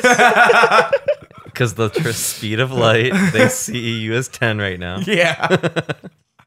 Pedophiles the speed of light. I'm going 10 i'm going 20 years light years away just to look at myself naked. Like hell yeah dude. Hell yes. I mean but that's all a picture is all a picture is you're capturing the light from that moment on a film. Yeah. and, and and just like you know a photograph is a means of capturing that light uh and um you know eh, but that light still exists. Like you take that picture that light was emanating from you to the to the film but it's still emanating somewhere out in the universe far far away. 20 light 20 years ago me is is 20 year light years away right now somewhere. And if somebody was 20 light years away they'd be looking at that picture, just like you're looking at the picture that you captured in your hand at that moment, which is kind of like, you know, when you look at time, it's just if if if if 20 years ago is still happening right now for someone far away, then in a way you could argue that that time still exists. It's just a matter of where you are. Hmm. Yeah, I kind of like for myself connect to maybe like it's like you can tap into like I try to say what if myself 10 years ago or 5 years ago could see myself now like right now I don't feel satisfied I'm like whatever all this shit I could complain about, but it's like, what if I appreciated what I have now based on myself five years ago? It's like, oh, I, it would be awesome. So I Yeah, can kind yeah. of tap into myself at that age. Yeah, yeah, yeah, yeah, yeah. Or in my circumstance, be extremely disappointed.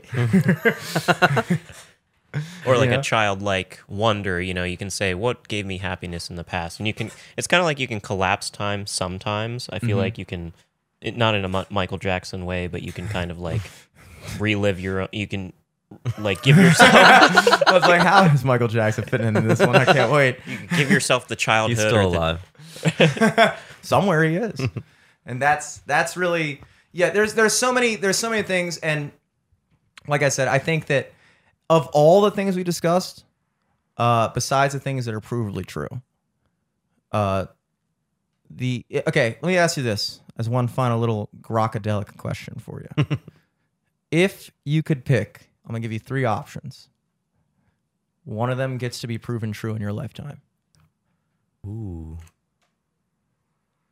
God and the devil are real, and you can sell yourself to the devil, and all that occult shit is real.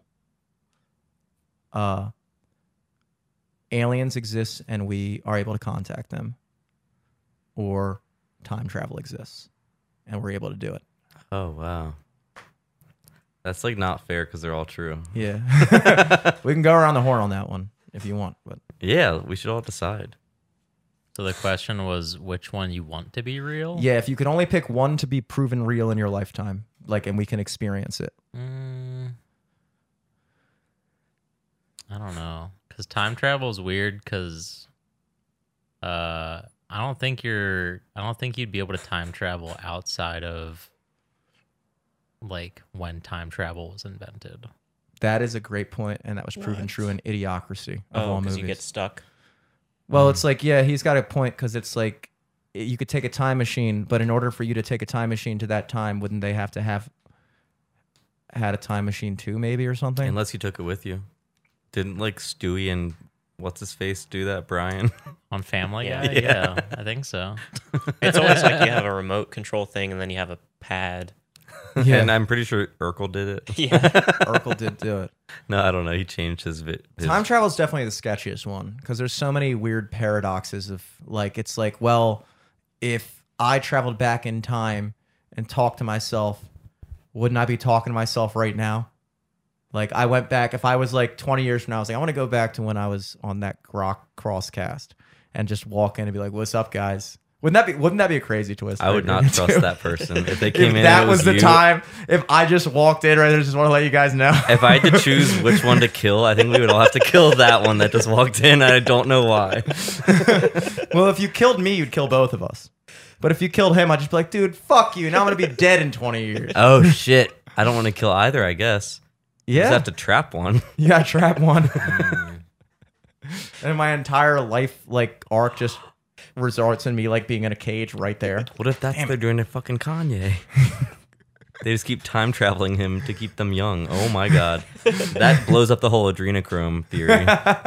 They're just time traveling them younger and younger. So time travel is Eric. You're going Would no you go- to time travel. You say no to time travel? that was a hard no. Well, I agree because I think it would cause too much trouble.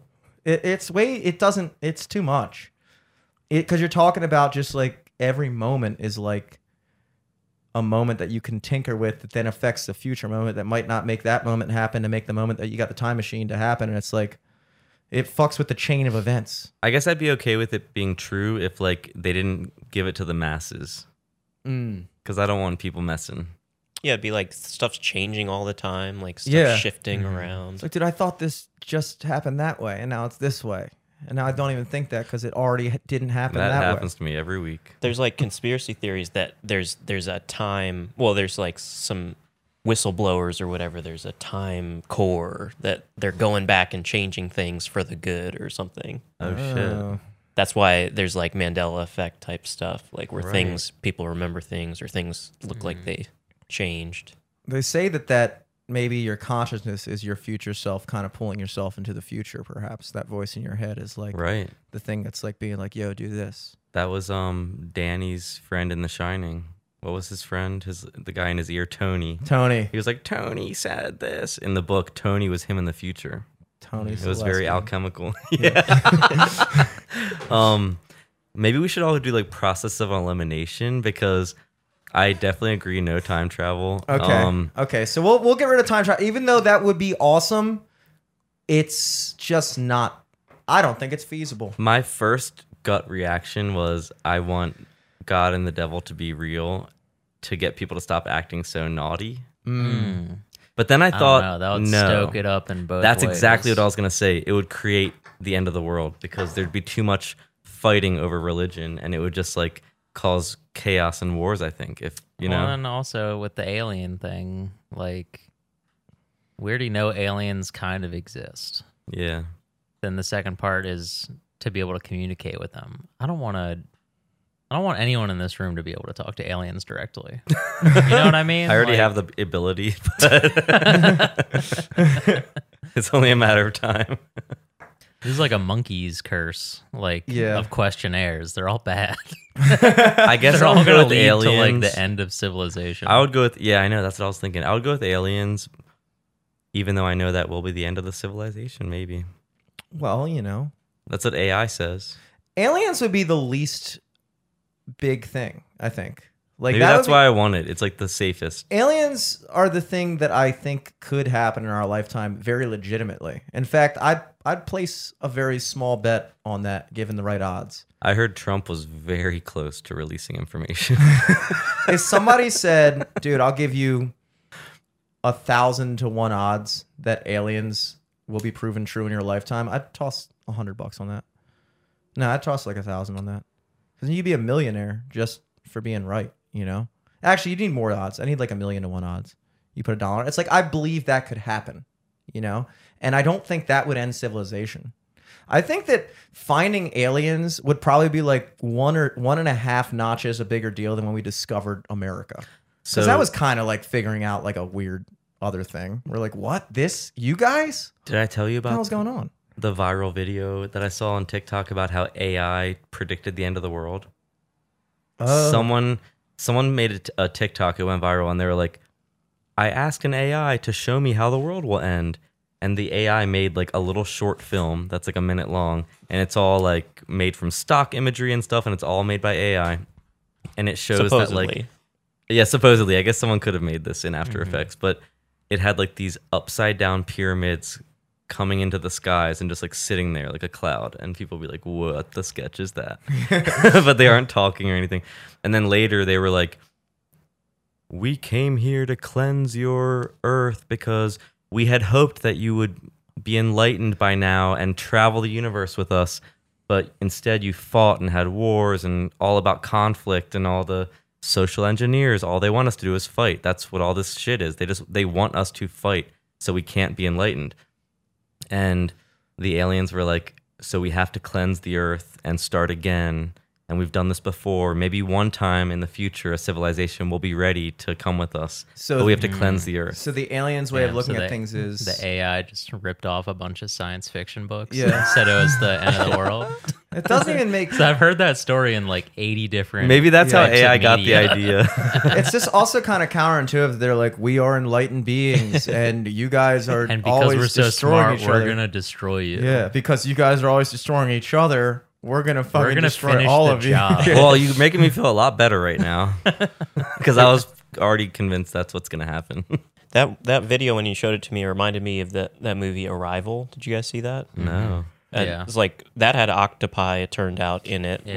Like there were aliens that Well, were then octopi. they had a different language, Mhm. and their language Croc. was time based. So Yeah. then once the researcher learned the language, then she went insane because she kept seeing her like daughter at different ages around or something. Wasn't it something well, like that? I mean, Is it's that like movie? that sounds like a movie I would want to watch. Is it good? yeah, it's pretty Sounds good. good. Cool, I'll watch it. like yeah they explain they teach them how time is working differently but it's Mhm. like she you you see her meeting this guy and and you're like he's like oh you were married before and somehow it's like they have memories of their own they're going to have a daughter and then her, her their daughter's going to die at some point Mhm. but they're like is it worth even doing it it's like they have visions of what's going to happen all in reverse Oh, it's like now hell that you know how everything ends do you still want to start this thing and then you realize at the end of the movie they're actually just meeting for the first time but they have all these memories of what was given to them as their future. They could al- already see what was going to happen. Damn.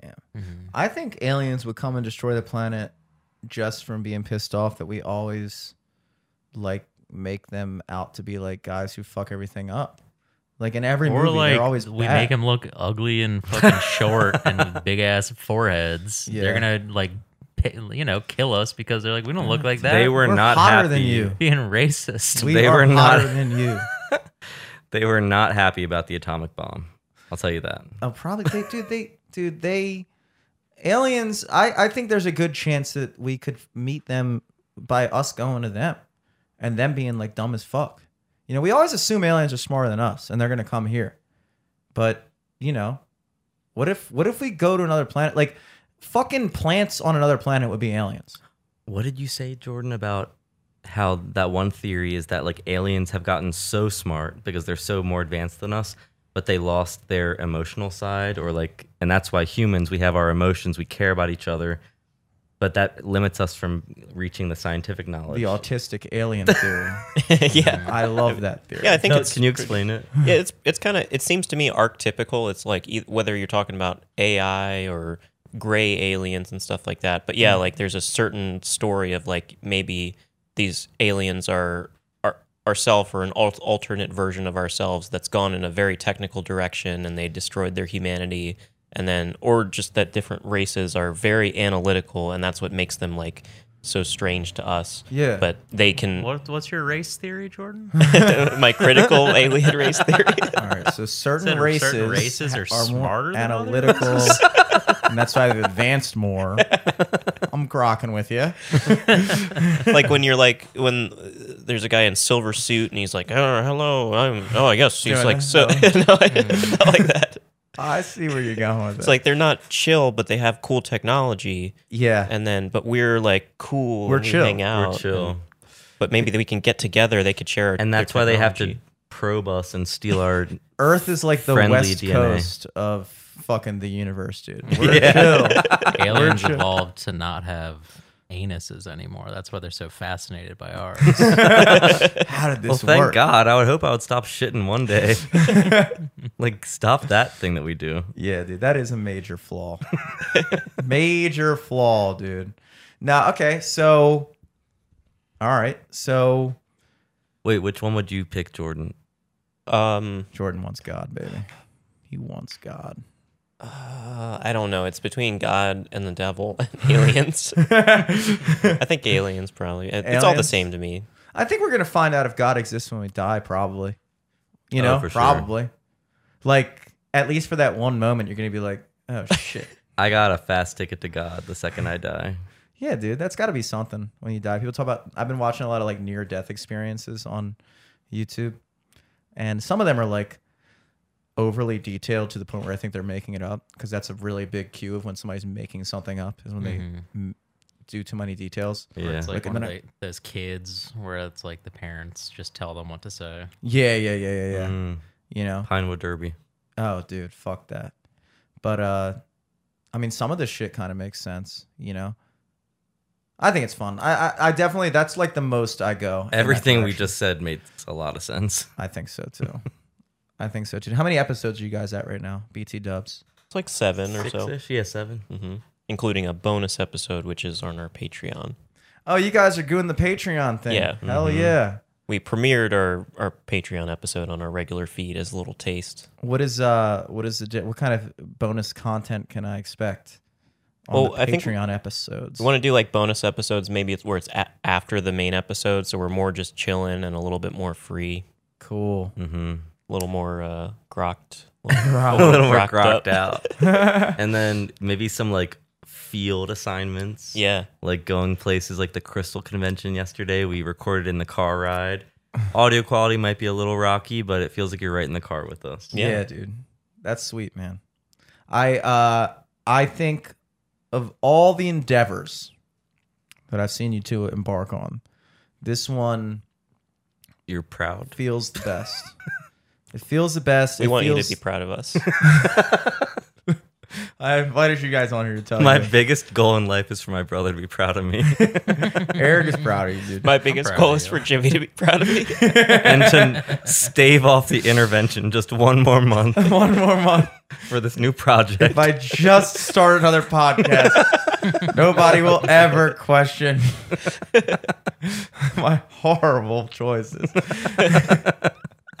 Yeah, I think it's funny. We kind of met a little bit through this podcast. It's like I Yeah. heard Alex's voice for the first time on this podcast Wow. before I knew him. On LFTS, I didn't realize that. Yeah, yeah. L- It was like the episode around when you started your podcast. So with Dan and Marissa. Or um, Voyage Down the Amazon. No, yeah, there was Yeah, that's when you started that one. But then there was also the the episode the that episode with Dan and we used in your Marissa. apartment. I think that's what he's talking Yes, Yeah, yes, yes, the yes. G That's spot. right. That's right. About. That was Greek Easter 2017 Wow. or 18. I think it was 18.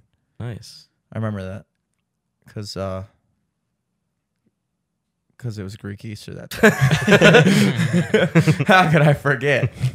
Yeah, we want to thank you for bringing us together Oh, dude, in this karmic, cosmic. it's the least we could do. There is some cosmic thing because Eric started doing comedy with Jordan, and I think that's how I first maybe knew who you were through that scene. Or I'm not even sure. We've gone over this many times. I keep Yeah. forgetting how we met, but it just seems like we keep coming back into each other's lives, and I think it's for this podcast.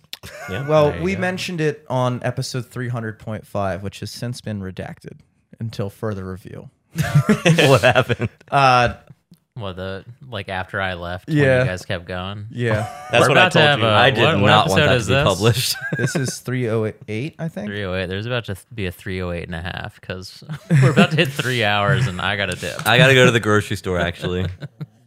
Not to be so into my five cents construct, but I do need to go to Safeway. No, it's good. I was I was working us towards the the finish line there, but um, uh, just that we talked about the domino effect of like you know, if Eric and I hadn't met in middle school in a gym locker room, I would have never met you. You would have never been on our podcast. Mm-hmm. Jordan would have never heard I never would have a- met Jordan. every little thing. You could go back Cause and any effect. moment. The hermetic principle of cause and effect. If I had been in shape in middle school and didn't have any baby fat, and Eric tried to talk to me about what it was like to also have baby fat, I'd have been like, this fucking loser. I'm never doing a podcast with this guy in fucking 10 years or whatever, you know? So, like, even the minuscule things, every fucking cheeseburger sub I ate before that, you know? All the things, you know? Every single moment. You don't know, you don't know what Yeah. it means. That was God. That was God. Mhm. I'll leave you with one thing. Gee. This is important to Uh-huh. know in relation to the devil. The devil does not present himself to you with horns and fire.